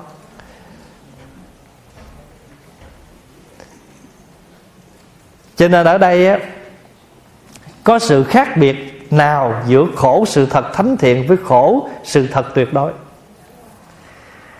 Sự thật nó là vậy đó, nhưng mà hễ mà anh nhận ra được nó nó là pháp tu. Thí dụ đây, tôi bây giờ già rồi, đi đứng không còn nhanh nhậu nữa. Cho bây giờ tôi sẽ cố gắng giảm bớt những gì không cần thiết để chuyên tâm vào sự hành trì thì cái khổ đó không khổ.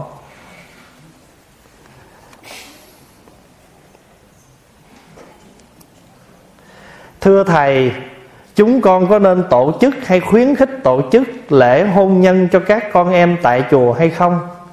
Vì có một số phật tử cho rằng chùa là nơi tu hành trang nghiêm, không nên tổ chức những sự kiện vui nhộn có tính thế tục.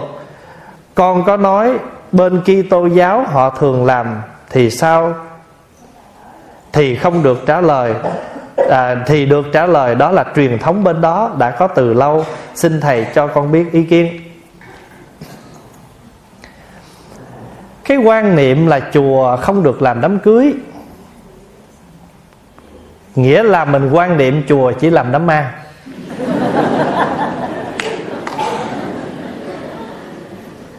Nhưng mà nếu mà chùa mà vậy không có nói trời ơi chùa buồn lắm kiểu nào mình nói cũng được hết thưa đại chúng như thế này nè. Phật pháp bất ly thế gian. Nếu muốn truyền bá phật pháp thì không thể nào rời thế gian mà có được. Bây giờ về rời thế gian thì phật pháp nói gì? Ví dụ như thế gian có sanh ly tử biệt thì chúng ta mới đem cái giáo lý vô thường đến nói để cho người ta thẩm thấu được nó để người ta giảm cái khổ của sanh ly tử biệt. Mà thế gian á, là nó thích ờ, đám cưới nó thích uh, gọi là gì? Ờ, get married rồi bây giờ nếu mà mình không hội mình không có đem cái phương tiện giáo hóa thì họ sống trong đời sống một cặp vợ chồng mà không hề hạnh phúc. Mà trong khi đó đức phật đã từng giảng dạy những bài pháp đạo lý của vợ chồng thí dụ như kinh thiện sanh. Quý vị mở kinh thiện sanh ra, quý vị đọc. Phật dạy chồng đối với vợ có năm điều. Vợ đối với chồng có năm điều. Chủ đối với người làm người làm đối với chủ. Thầy đối với trò trò đối với thầy.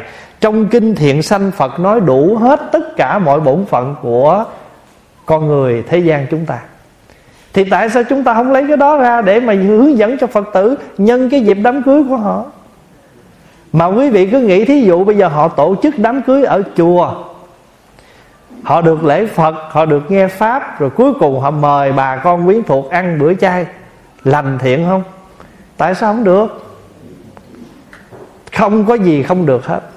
Mà cũng không có một sách vở nào quy định chùa chỉ được làm đám tang.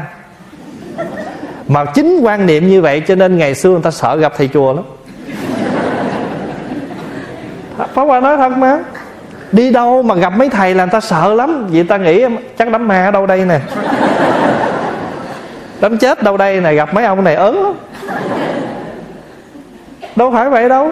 Mà nếu mà nói đúng, Nếu mà nói nữa nè, Không lẽ thầy hy sinh hết cuộc đời trai trẻ của người tu Chỉ đi tụng mấy cái đám chết?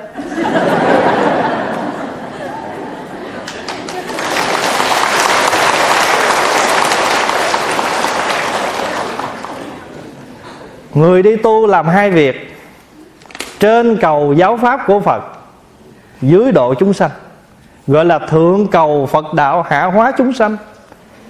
Mà hạ hóa chúng sanh Là có chúng sanh có nhiều cái tầng cấp, Nhiều cái phương tiện, Nhiều cái hoàn cảnh. Bây giờ quý vị thấy á, Bây giờ mình nói mình không nhận đám cưới Mà đám nào vô mình cũng nhận hết. Vậy là mình kỳ thị. Bây giờ ai muốn đầy tháng cũng được. Muốn thôi nôi cũng được. Nếu mà họ cúng thôi nôi cho con họ mà họ đem vô chùa, họ đãi một bữa cơm chay cho bà con quyến thuộc, tốt chứ có sao đâu. Đứa nhỏ nó được phước, không vì cái ngày thôi nôi nó mà 10 con gà chết 10 con vịt chết. Cho nên điều đó tốt chứ có sao. Mà hơn nữa là người ta biết tâm hướng thượng, hướng thiện cho nên người ta mới đi vô tới đây cho nên cái vui ở trong chùa không? đâu có nghĩa là lúc nào cũng phải tĩnh lặng. Nếu ở một cái chương trình nào đó, thì có sao đâu. Đó là phương tiện. Mà thưa đại chúng chúng ta mở chùa để làm gì? Cũng chỉ không ngoài mục đích là phụng sự chúng sanh. Mà những nhu cầu chúng sanh mà nó điều thiện chúng ta phải làm. Nếu ai học cái hạnh phổ hiền cửu giả hằng thuận chúng sanh. Quý vị nhớ câu đó không? Hằng thuận chúng sanh là thế nào?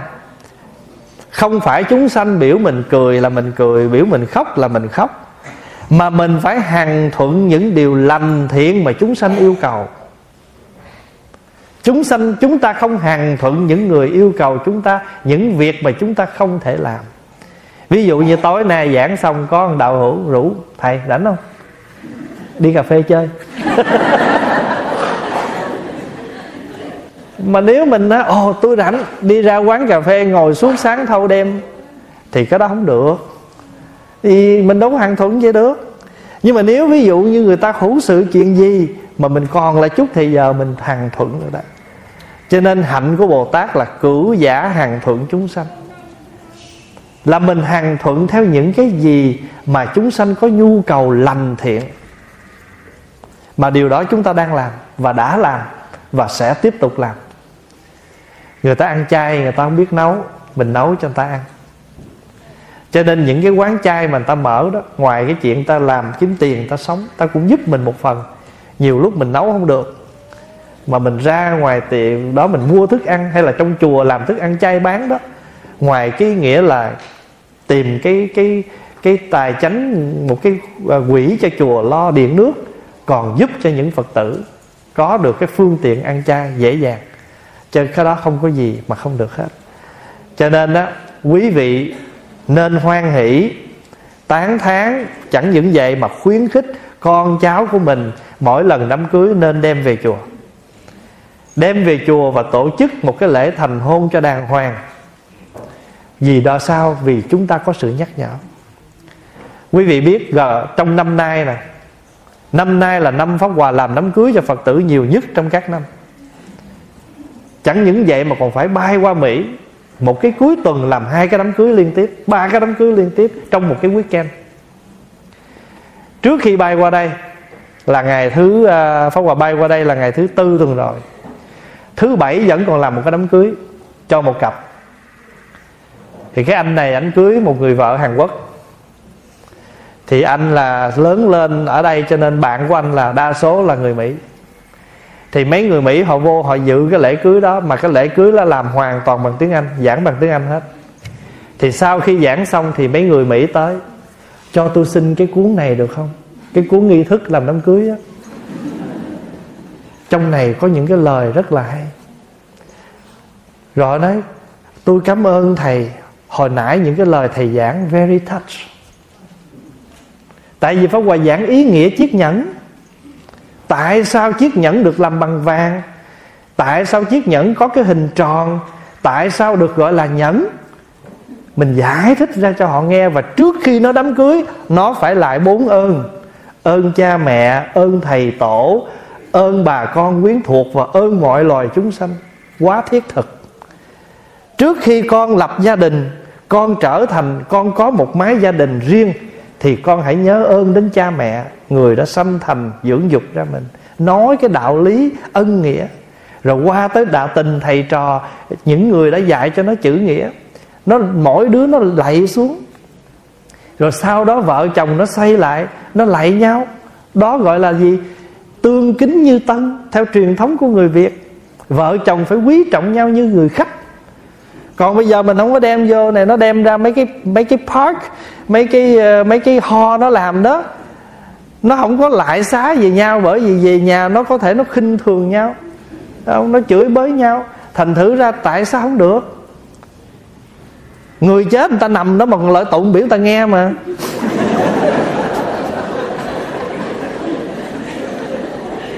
Trời ơi, cái lợi dông hồn ơi, hỡi dông hồn cuộc đời nay biển mai cồn tỉnh chưa? Nếu mà ông đông ngồi dậy tỉnh rồi.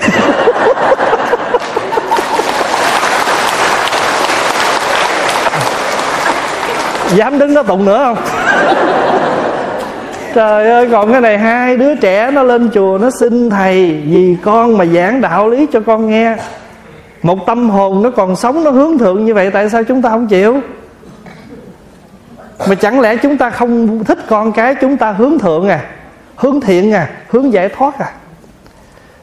Mà cái đứa nào mà tâm nó còn hướng thượng, hướng thiện, hướng giải thoát, nghĩa là nó hướng giáo pháp. Bởi vì giáo pháp của phật có ba công năng. Hướng thượng, hướng thiện, hướng giải thoát. Mà một tâm chúng sanh nó còn hướng thượng, hướng thiện thì mình phải phát tâm trợ duyên chứ tại sao lại cản trở? Và quy định rằng chùa chỉ để làm đám ma cúng người chết. Đạo phật độ sanh, độ tử. Mà độ sanh quan trọng hơn độ tử nữa.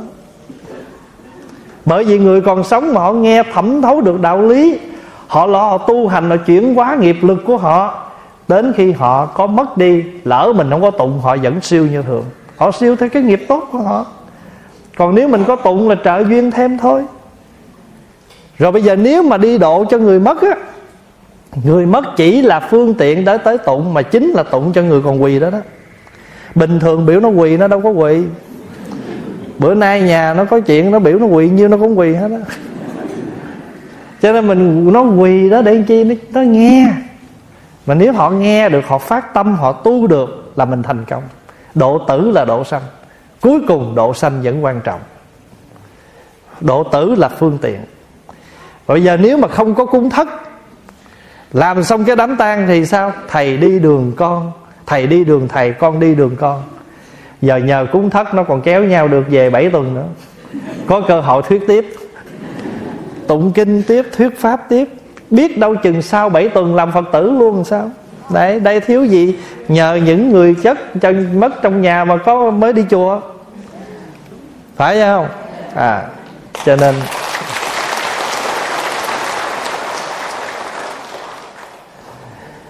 còn cái chuyện á, mình không có bắt chước ai hết á.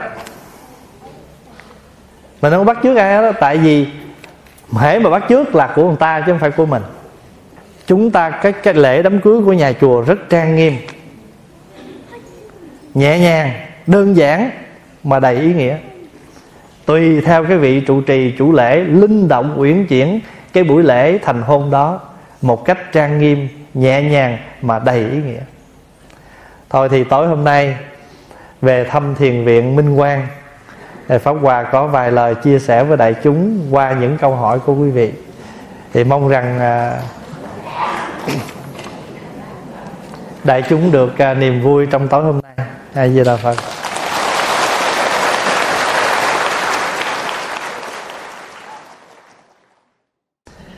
Kính thưa bạch thầy, thầy có thể giải thích cho chúng con rõ tà niệm trong Phật giáo gồm những gì không? Chữ tà là lệch, chữ chánh là ngay, chữ niệm là nhớ nghĩ. Nếu chúng ta nhớ nghĩ đúng đắn gọi là chánh niệm. Nếu chúng ta nhớ nghĩ lệch lạc thì gọi là tà niệm. Ví dụ như là những cái quan niệm những cái ý nghĩ sai quấy như à, một tháng là phải à, ăn chay bao nhiêu ngày mới đúng. Rồi à, ăn chay phải như thế này như thế kia không là bị tội. Thật ra đó cái niệm đó không có sai nhưng mà nó không có đúng lắm thì gọi là lệch thôi chữ tà này nó chỉ có nghĩa là mình lệch đi với cái ngay ngắn, cái đúng đắn của nó. Chứ không có nghĩa gì hết á. Nó không có nghĩa là chê trách mình là ma đạo. Không phải. Nó chỉ có cái ý nghĩa là chúng ta hiểu việc một cách lệch, không có đúng. Quý vị phát tâm ăn chay, ăn bao nhiêu ngày cũng được hết. Và thậm chí đến ngày chay mà bỏ ngày chay không ăn chay nếu có lỗi là lỗi với chính mình, phát nguyện mà không giữ tròn vậy thôi. Chứ còn phật không hề bắt tội bất cứ ai. Mà cứ việc gì cũng đổ ra cho phật hết á. Đừng làm này tội, đừng làm kia tội. Ví dụ như gặp thầy lỡ chấp một tay chờ tội chết, nghe không? Rồi đi ngang bằng lỡ, đi ngang bằng phật không cúi đầu, tội chết, nghe không? Đó, thí dụ vậy đó, rồi người ta lên bằng phật, người ta lấy thức ăn xuống mà ta quên xác ấy. để lại để lại xá đàng hoàng, còn tội chết, nghe không? Thật cái gì cũng tội hết trơn, cái ta nói thôi thôi, vậy tôi ở nhà đi. Tại vì tôi vốn tội nhiều rồi, mà vô chùa hở hở cái tội nữa chắc tôi chịu sao nổi. Rồi cái ông thôi, cái tổn phước. Thì cái người người ta cũng có thể nói thôi, tôi ở nhà đi, tại phước tôi ít rồi mà vô chùa tổn kiểu này nữa chịu gì nổi. Cứ hễ chút tổn phước, hở chút tội. Thì mình biến cái đạo phật biến đạo phật thành một quan niệm rất lệch lạc là hở chút là tội hở chút là tổn phước. Đâu phải vậy. Đạo phật đâu phải vậy. Thật nữa là tà niệm là gì? Là những ý nghĩ sai lệch.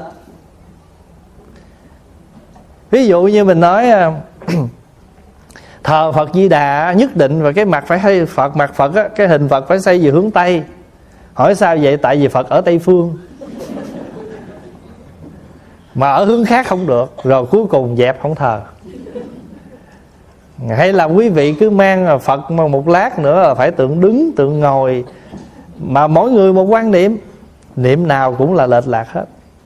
Thì cái chữ tà là vậy thôi. Nếu mà nói bao nhiêu thứ, hàng hà xa số thứ, những cái quan niệm không có chính chắn của mình thì nó lọt vô tà niệm hết.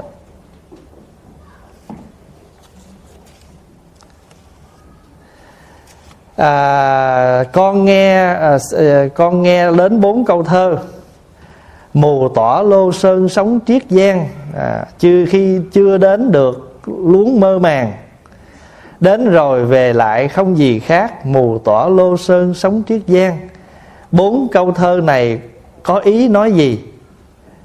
Câu đầu và câu cuối có ý nói như thị y như thị không? Thưa đại chúng đây là một bài thơ thất ngôn tứ tuyệt của ông tô đông pha. Ông làm cái bài thơ này để diễn đến một cái tâm tâm cảnh của cái người mà đã thống, thấu được cái chân thật, chân như của mọi pháp. Thì cái câu đầu của bài thơ là mù tỏa lô sơn, sống triết giang ở bên trung hoa đó nó có một cái địa danh tên là núi lô gọi là lô sơn. Thì người ta đồn rằng sương mù mà nó tỏa ở trên núi lô này đẹp cực kỳ. Và sống ở cái dòng sông triết á, nó cũng đẹp và nó hùng dũng cực kỳ. Đời người mà không đến thấy được hai cái điều đó không thấy được sương mù núi lô và không thấy được sống ở sông triết thì chết không cam tâm nhưng mà ông đến đó rồi thì ông thấy rằng, ủa, cũng tôi tôi tôi tôi đâu có thấy cái gì khác đâu. Thì cũng là sương mù, cũng là sóng vỗ thôi. Cho nên ông về ông làm bài thơ vậy đó. Bài thơ có tên là lô sơn chân diện mục. Nghĩa là mặt mũi chân thật của núi lô. Lô sơn yên tỏa triết giang triều vị đáo bình sinh hận bất tiêu. Đáo đắc hoàng lai vô biệt sự. Lô sơn yên tỏa triết giang triều. Đó là nguyên văn chữ hán. Và bài này được dịch đó, mù tỏa lô sơn sống triết giang khi chưa đến đó luống mơ màng. Có chỗ dịch là khi đi chưa đến hận vô vàng tại vì dịch sát với cái ý, vị đáo bình sinh hận bất tiêu. Bình sinh là cái cuộc sống này mà vị đáo là chưa đến thì hận không tiêu được. Vị đáo bình sinh hận bất tiêu, thì dịch sát cái câu đó là khi đi đến, khi đi chưa đến hận vô vàng. Còn dịch thoát là khi đi chưa, khi chưa đến được, luống mơ màng, tức là mơ mơ màng màng, biết nó ra làm sao? Thôi điên lần cho biết không? Đến rồi cũng thấy đâu gì khác. Thì cũng là gì? Mù tỏ lô sơn, sống triết giang Paris có gì đẹp không em? Nắng Sài Gòn. Cái gì đó. Anh đi mà chợt mát Bởi vì em mặc áo lụa Hà Đông. Mình nói mình diễn tả. Nhưng mà thật sự mình nghe dòng sông sen thơ mộng. Tới hồi qua rồi trời ơi nó dơ. Nhiều khi đi rồi thì sao? Sông sen cũng có đâu gì khác. Rồi quý giờ quý vị nghe ta nói chỗ này chỗ nọ trên thế giới đâu mình bút vé mình đi đi. Rồi cuối cùng mình trở về mình nói gì cũng vậy thôi cũng shopping cũng nhà lầu cũng người vậy phải không? Đến rồi cũng có đâu gì khác cho nên chân diện mục của cuộc sống là vậy. Ngược lại, chúng ta cũng thế. Trời ơi, sao tôi khổ quá. Tôi khổ quá. Cái bà, ước gì tôi đi qua xứ kia tôi ở. Cái bà kế bên mà nó, ủa, chị chị ở đâu tới? Giờ tôi ở đây. Hỏi, chị ở đâu? Giờ tôi ở chỗ chị muốn tới. Khổ giống nhau. Hai cái ông đó, cái ông đó ông đi vượt biên tới hồi mà ông đi tới cái đảo rồi, cái ông ông rút ra trong cái lưng quần, ông còn được học sàn nói, trời ơi, trời, còn con hồn sao sống đây?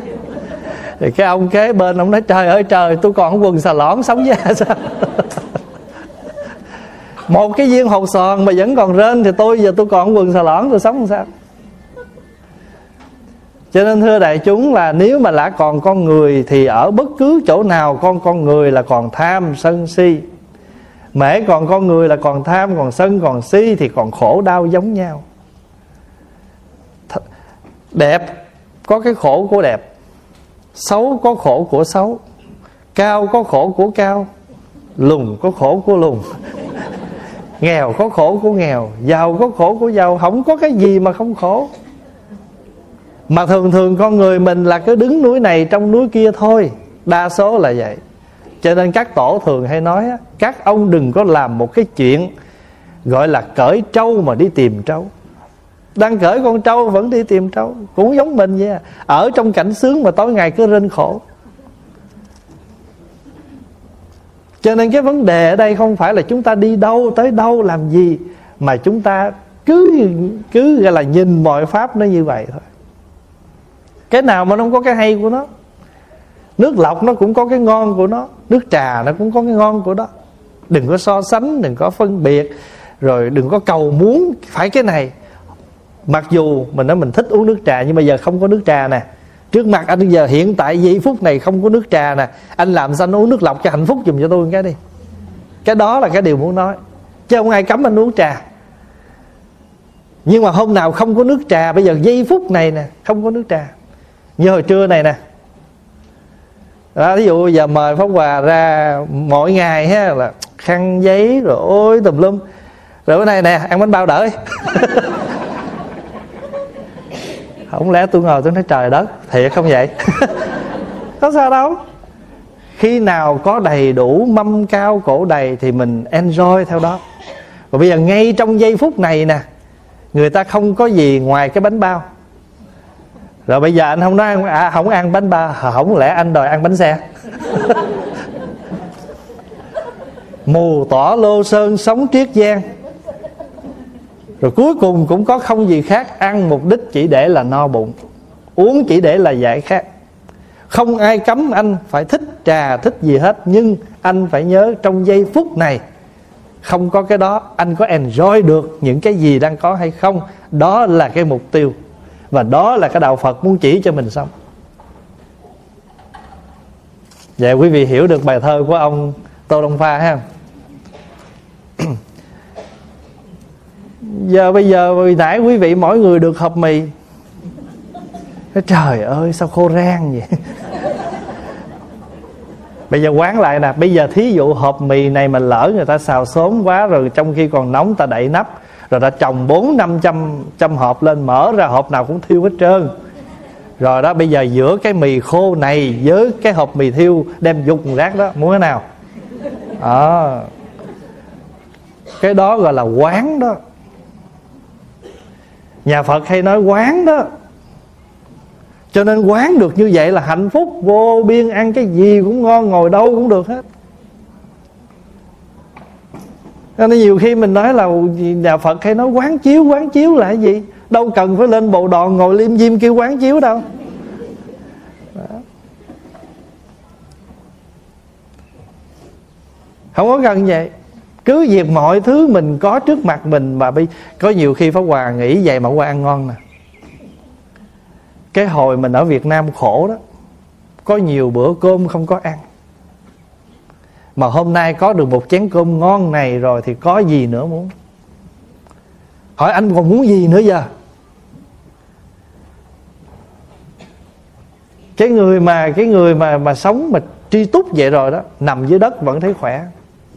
Cho ngày xưa ta có câu đó, tri túc giả tuy, tri túc giả tuy ngọa địa thượng du di an lạc, tuy nằm ở dưới đất, người người biết đủ nằm đất vẫn thấy vui tri túc giả, người không biết đủ. Thượng thiên đường diệt bất xứng ý, ở trên cõi trời vẫn không vừa ý. Cho cái cái, quý vị nhớ là mình học Phật để làm gì? Phật nghĩa là tỉnh giác. Học Phật nghĩa là học cái tỉnh giác Trong từng giây, từng phút của cuộc sống. Và người tỉnh như vậy rồi là không làm phiền ai hết. Không phiền ai hết á còn nếu mà muốn trách mình muốn mình muốn trách mình muốn đặt cái mình để mình một cái gì đó là mình ngày nào cũng có chuyện để trách đó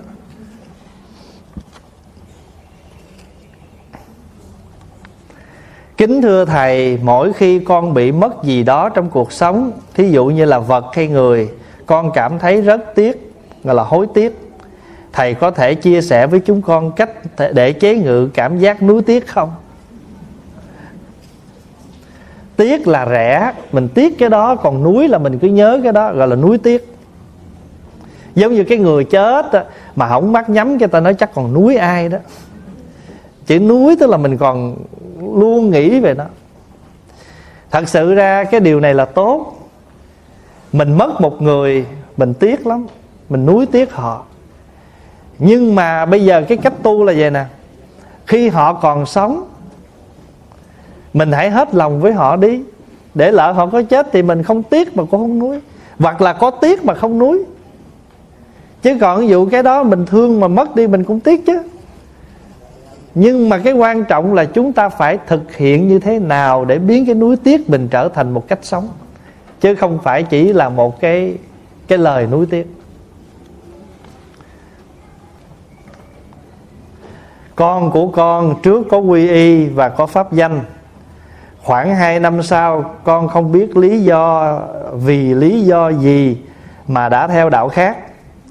Hàng đêm con đều sám hối cầu xin cho con của con có lòng giúp người, dù theo đạo nào cũng được. Xin thầy quan hỷ chỉ dạy. Dạ tất cả đều là duyên thôi. Thì nghĩ như cô phật tử đây cũng tốt. Tức là thôi thì bây giờ con mình nó có duyên với một cái niềm tin nào đó miễn sao mà nó cũng còn sống trong được cái đạo đức là tốt. Thưa đại chúng, người ta thường nói đạo thì đức, người không có đạo thì chắc chắn không có đức. Cho ta hay nói như vậy mà, vì vậy cho nên đó nếu đứng trên cái phương diện gọi là chấp trước đạo này đạo kia thì không có bàn. Ở đây chúng ta đã chấp nhận những cái gì nó đã xảy ra. Cái quan trọng là ít nhất con mình nó cũng còn có một cái đạo gì để nó giữ. Mà hãy nó còn cái đạo, nghĩa là nó còn biết đường, nó sống, nó nó nó thực hiện trong cuộc đời của nó. Còn người mà nó tôi không có đạo gì hết á tôi không tin gì hết á, cái này mới nguy à. Còn cái người mà ít nhất họ cũng còn chút niềm tin nào đó thì không đến nổi câu hỏi kế. Khi con còn trẻ thì gia đình con là ông bà ngoại con là bên nguyên thủy đều đi xuất gia. Mẹ con rất là phật tử ngoan đạo nên cũng được theo mẹ đi chùa từ khi nhỏ nên con thuộc kinh Pali. Đến khi con lớn lên lập gia đình thì tâm con lại nghiêng về phái khất sĩ nên con đã quy y thầy à, các sư nhưng vì con nay đã sống xa xứ nên không thường gần sư phụ. Vậy nay con nên thường xuyên tụng kinh nào cho đúng? Vì con rất thích nghe pháp thầy giảng nhưng chưa sáng suốt, mong thầy chỉ dạy. Này là à, đi điên vòng á. Trước là nguyên thủy, sau rồi khất sĩ, rồi giờ nghe pháp rồi không biết tụng kinh nào. Kính thưa đại chúng là trong tất cả, trong tông phái Phật giáo đó, thì có phái nguyên thủy, có khất sĩ, có đại thừa vậy đó. Quý vị tụng kinh nào cũng được hết á. Bởi vì kinh nào cũng hướng dẫn mình giải ba thứ độc, tham sân si. Không có kinh nào khác đâu. Nhưng mà có điều là kinh nguyên thủy thì ta tụng tiếng Bali rồi bây giờ mình lấy tiếng Bali, mình dịch ra tiếng Hán, rồi từ tiếng Hán dịch ra tiếng Việt, rồi từ tiếng Việt chuyển ra thành thơ. Tại vì bên khất sĩ thường là tụng kinh theo kể thì kiểu thơ. Thì bây giờ mình tụng kinh nào cũng được, cái quan trọng là cái lời kinh đó nó thấm nhuần trong tâm mình. Ví dụ hồi xưa mình hay tụng những tiếng Bali, nhưng bây giờ những cái tiếng đó mình đọc được thôi chứ mình không hiểu gì hết thôi thì mình hãy đọc lại những cái bài kinh mà các vị đã dịch ra tiếng Bali đó. Từ tiếng Bali ra tiếng Việt đó. Thế mình nói tóm là mình tụng cái gì để mình dễ hiểu. Chứ đừng có sợ là tụng cái nào đúng à, cái nào sai. Ví dụ như bên khất sĩ á tất cả kinh cũng đều chuyển thành thơ cho mình dễ tụng. Ví dụ quý vị tụng nè phúng kinh công đức thù thắng hạnh vô biên thắng phước gia hồi hướng phổ nguyện pháp giới chư chúng sanh, tóc vãng vô lượng quan phật sát là mình tụng của tiếng hán đó. Bây giờ bên khất sĩ người ta cũng lấy cái bài đó ra dịch lại. Tụng kinh công đức tuyệt vời, xin đem hồi hướng khắp người gần xa. Chúng sanh pháp giới ta bà mau về cõi phật di đà tây thiên. Bên này mình tụng nguyện tiêu tam chướng trừ phiền não, nguyện đắc trí tuệ chân minh liễu, thì bên khất sĩ ta dịch lại nguyện tiêu ba chướng não phiền, nguyện thành trí tuệ vô biên tuyệt vời. Nguyện bao tội nghiệp xa rời, nguyện thành bồ tát đời đời đổ tha. Được không? Mình đọc cái nào mình hiểu thôi chứ.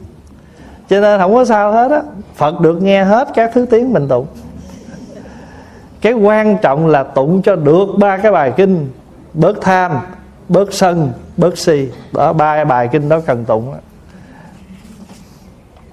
à, câu hỏi kế là à, em con mất rất lâu rồi mà vẫn thờ cốt trong nhà.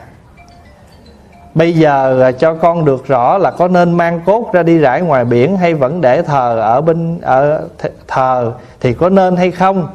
Vì trong gia đình anh em cũng có những ý kiến khác nhau.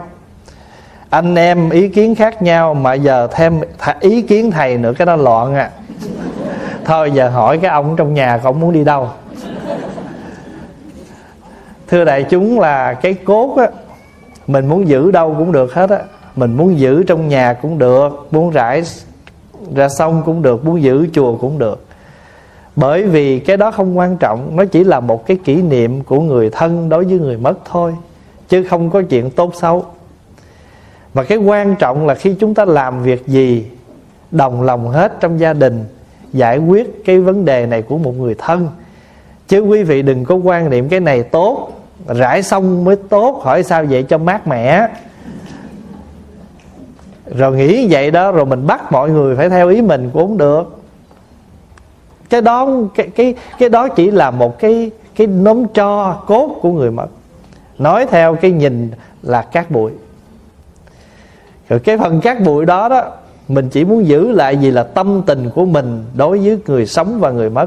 Mình muốn giữ, mình muốn làm gì đó tùy gia đình. Chứ trong phật pháp hay trong đạo giáo không hề có một quy định gì vấn đề đúng sai cả. Mình hãy làm gì mà trong gia đình mình thoải mái, vui vẻ. Đồng ý hết. Ví dụ bây giờ á, mấy anh em còn còn khỏe nè, giữ cốt. Có thể là từ từ mất hết rồi tới cái số cháu của mình á sao con cháu mình là chắc gì nó giữ cái hũ cốt của người gì, người chú, người cậu? Thì đến cái người nào mà thấy bây giờ anh em cái tốt của mình à, mất sắp hết rồi. Thôi bây giờ họp lại mình nên giải quyết đi. Rải ngoài sông hay sau đó, để cho cháu mình sau này biết nó có giữ không? Rồi mình mình không có lo được rồi sợ mình mất đây mình không yên tâm. Thôi thì mình trước khi cái tớp của mình còn ở đây giải quyết trước, thì đỡ nặng cho tớp sau đó là mình giải quyết trong vấn đề đời sống gia đình thôi chứ không có vấn đề tốt xấu gì hết.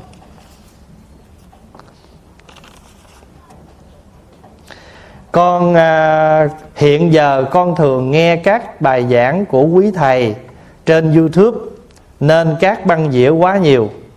Con có đem về các chùa cũng như biếu tặng bạn đạo nhưng đa số cũng nghe giảng từ youtube nghĩa là bị từ chối đó kính xin thầy dạy cho con, cho chúng con phải làm gì các băng dĩa mà không bị mặc cảm tội lỗi. Kiếm các thầy trả lời các thầy. Cái điều này chắc kỳ này em hốt về vài thùng. Thưa đại chúng, trước khi cái băng dĩa đó nó thành ra cái băng pháp, nó là một cái dĩa cd trống từ nhựa mà người ta biến chế ra mà mình đã mượn cái đó để tạm làm một cái phương tiện chứa pháp để mình nghe pháp. Bây giờ phương tiện youtube đã tràn đủ, cái này chúng ta không cần nữa, chúng ta cứ đem đi recycle. Không hề tội lỗi gì hết. Bởi vì thứ nhất, mình không đem vứt vô thùng rác bằng cái tâm khinh thường. Và mình chỉ muốn giải quyết cái này trong cái phạm vi nào mà giải quyết được. Khả dĩ, một là mình không giữ được hai là cái này vẫn recycle tức là nó sẽ đi nấu lại để nó tiếp tục làm những cái gì khác hữu ích mà chúng ta không bị phung phí là bỏ vô trong những thùng rác. Mặc cảm là mình khinh thường giáo pháp cũng như uh, quý thầy hay là mình đã bỏ không đúng chỗ vô cái thùng rác người ta không sử dụng được nó đúng cái cách của nó nữa cũng có cái lỗi. Ví dụ quý vị thấy không? Một cái chai nước mình uống bây giờ ở đây đó. Ở đây có bán được không? Ở bên Canada đó là một chai nước bán được 10 cent nhưng mà khi mình đi mua nước là mình trả tiền rồi. Nhiều khi kết nước có hai đồng bạc à. Mà đi ra là trả ba đồng mấy. Thì trong đó ba, một đồng mấy là tiền recycle cái chai đó. Bây giờ nếu mình đem cái chai đó mình dục thùng rác, cũng có lỗi đó. Thứ nhất là làm ô nhiễm môi trường. Thứ hai là mình phung phí phải không? Thứ ba nữa là mình không để cho nó đúng chỗ của nó. Thành thử ra mình đem cái chai nước recycle có sao đâu. Cho nên ngay cả hình phật hình phật mà cũ, bây giờ một là mình đốt, hai là mình đem vào trong những cái chỗ recycle. Mình không làm bằng cái tâm bất kính, nhưng mình sẽ đưa cái giấy đó đi về cái chỗ nào mà hữu dụng, còn tái sử dụng được, điều đó không có gì sai và nữ ra nếu mà mình mình hiểu được cái đó thì không có gì trở ngại. Pháp Hòa nói vậy quý vị có có có cảm thông được cái chỗ này ha.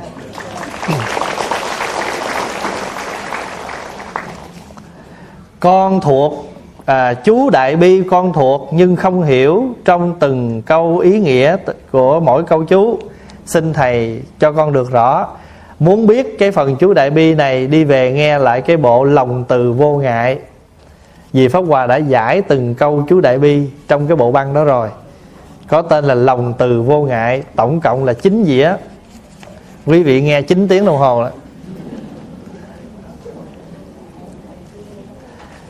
con muốn hỏi là các tu sĩ tổ chức chơi hụi tại chùa?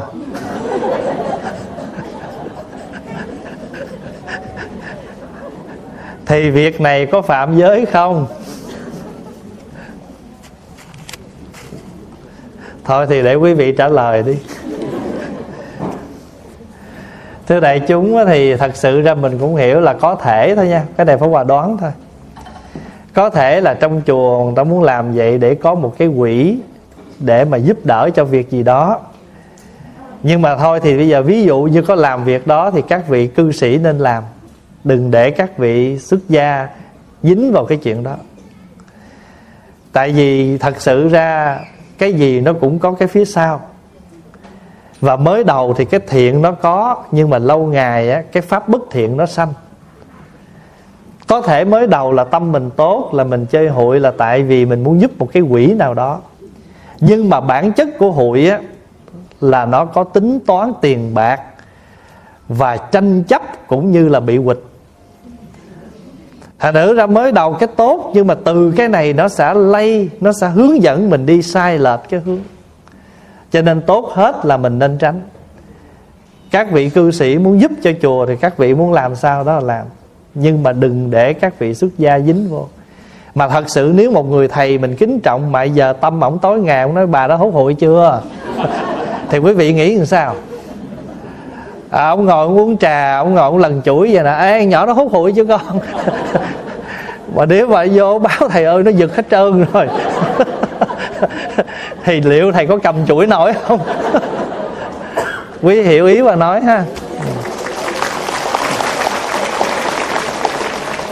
Thầy mình kính mà.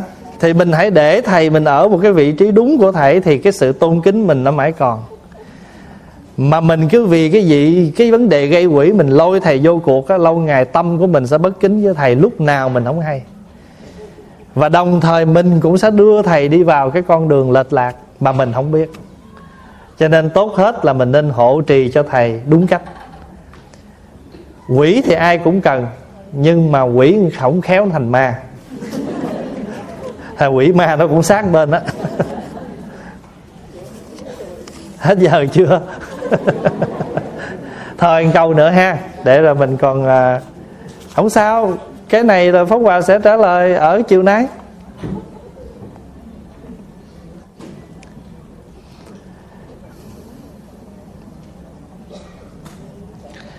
Xin Thầy từ bi giảng giải ý nghĩa câu nói của thiền sư Duy Tính Lúc trước tôi thấy núi sông là núi sông. Sau khi gặp thiện tri thức học hỏi Tôi thấy núi sông không là núi sông. Bây giờ tôi thấy núi sông là núi sông. Con cung kính thầy giảng. À, Bây giờ mình thêm câu ha. Lúc trước tôi thấy núi sông là núi sông. Sau khi gặp thiện trí thức tôi học hỏi Tôi thấy núi sông không là núi sông. Bây giờ tôi thấy núi sông là núi sông. Hỏi xong cái đầu tôi nó cũng lòng vòng.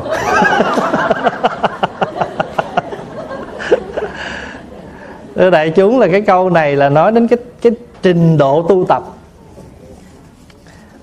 Ngày xưa vua ba tư nặc ông có nói câu này.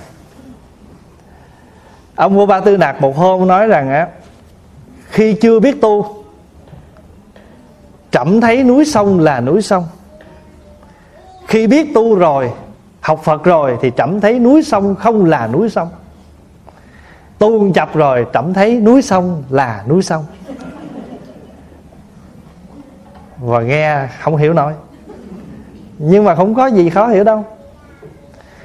Khi mình chưa biết tu, con mắt mình nó còn phàm tục, cái tâm mình nó còn phàm phu, thì mình nhìn sự việc. Núi sông là núi sông mà không hề, cái nhìn đó là nhìn của bản chất rồng rạc của một người đời.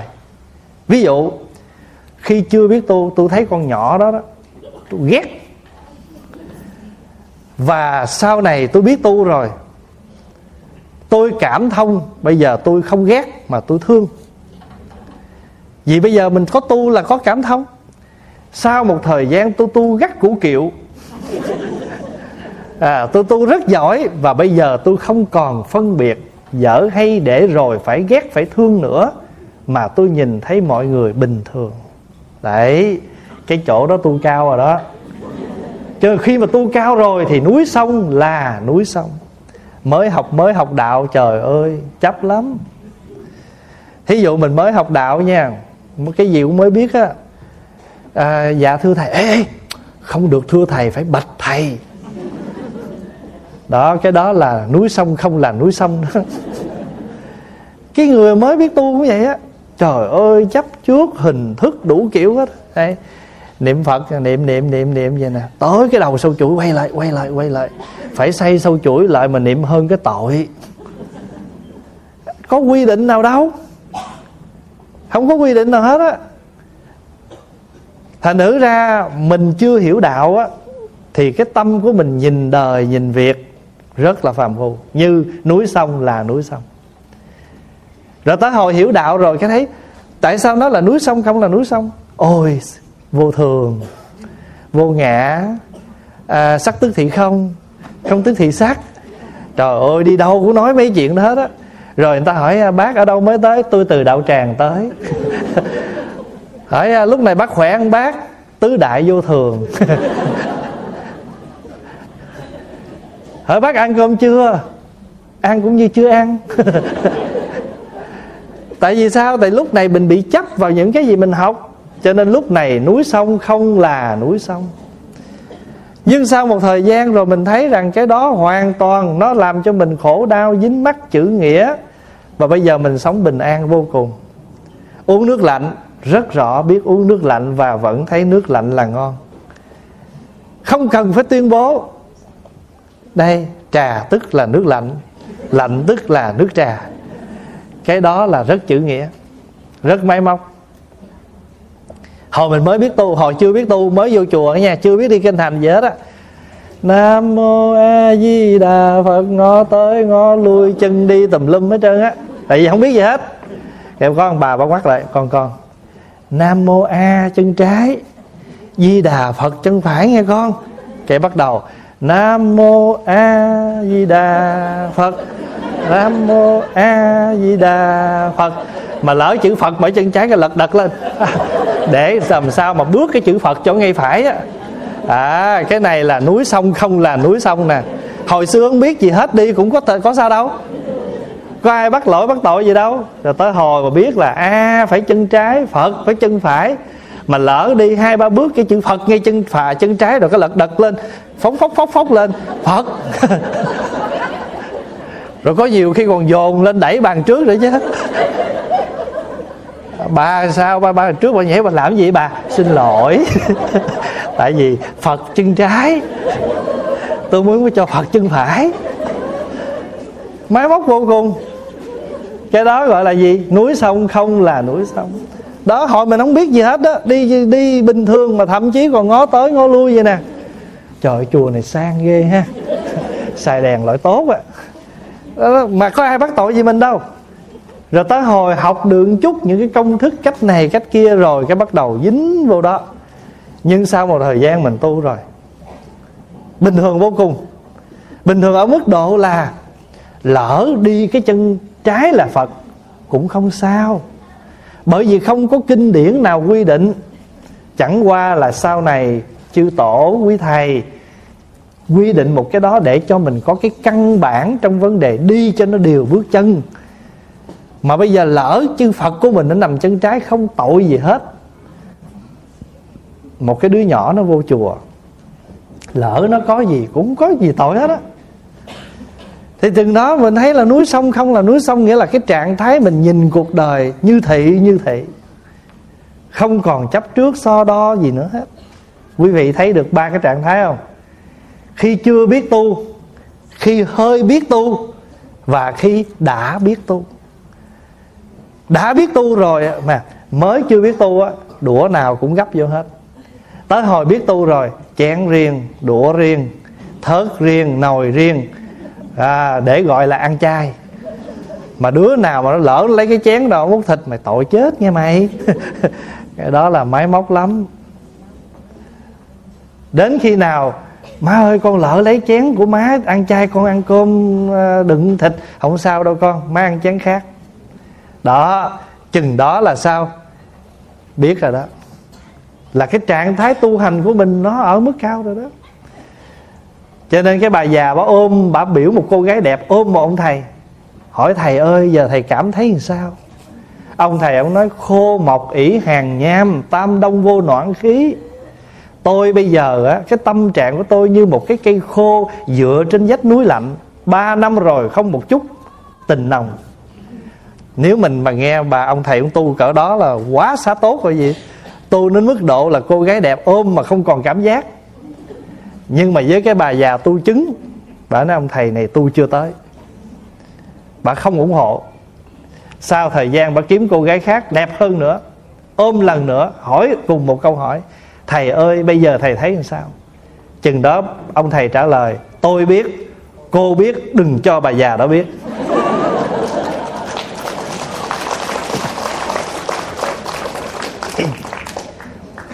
Khi thầy tu mới đầu, thầy còn máy móc lắm.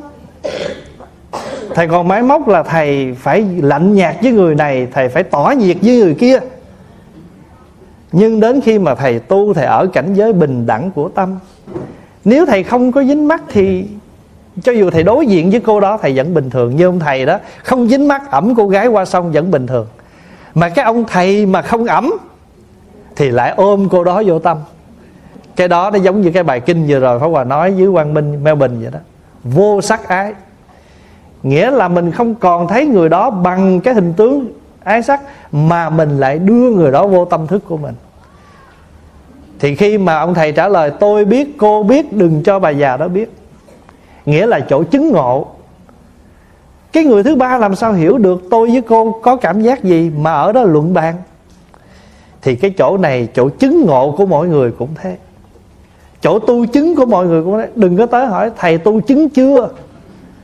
Liệu thầy nói thầy chứng mình tin không? Hay mình nói ông thầy này ngạo mạn?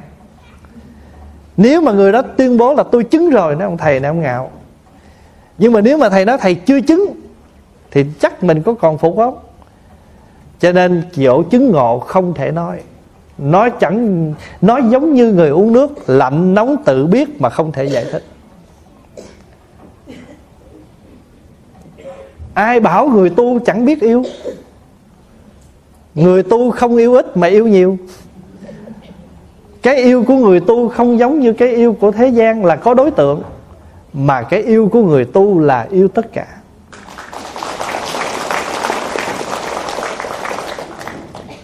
Vì vậy cho nên á, khi mà chúng ta ở cái trạng thái, cái đó cũng dễ thông cảm cái người mới biết thì người ta chấp vào những cái biết đó. Không có gì mình giận người ta nha. Mình phải thông cảm và thậm chí mình còn phải mừng nữa là người đó mới bước đầu có bài bản.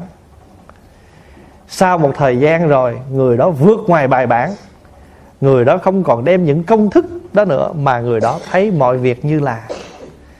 Thí dụ cái người mà người ta còn còn ái dục á, người ta phải quán bất tịnh, nhìn mọi cái thể xác, dơ giấy, hôi thối để người ta trừ khử đi cái tâm, tham ái của người ta, ái dục của người ta. Cái đó gọi là quán bất tịnh. Phải cần, tại vì nếu tâm trạng của họ còn vướng ở đó.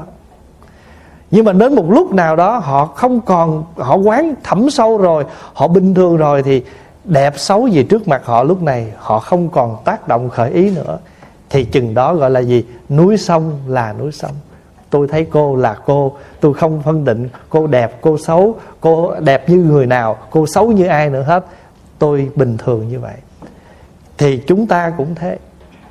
Mới đầu chúng ta còn công thức lắm, nhưng mà lâu ngày rồi thì công thức này nó sẽ nó sẽ nhẹ nhàng đi.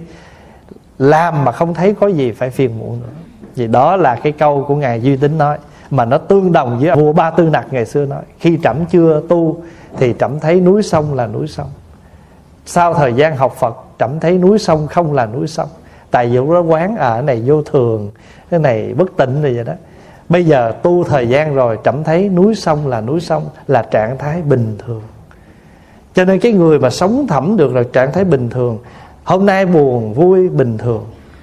Được mất cũng bình thường ngon dở cũng bình thường. Tại vì có những ngày ăn dở mới biết cái bữa nào đó mình ăn được là ngon thì không có gì phải phiền muộn hết. Thì mong đại chúng à, qua cái buổi à, à, vấn đáp này và chúng ta giải quyết được một vài câu hỏi và đặc biệt câu cuối là cái câu mà thiền sư à, duy tín cũng như bao vua ba tư nặc đã đã nói lên à, để cho chúng ta thấy rằng cái trạng thái à, tu hành của tất cả chúng ta. Thôi thì mong tất cả mọi người chúng ta ở đây tu đến khi nào mà chúng ta thấy núi sông là núi sông, chừng đó là mình thấy tâm mình nhẹ nhàng rồi đó.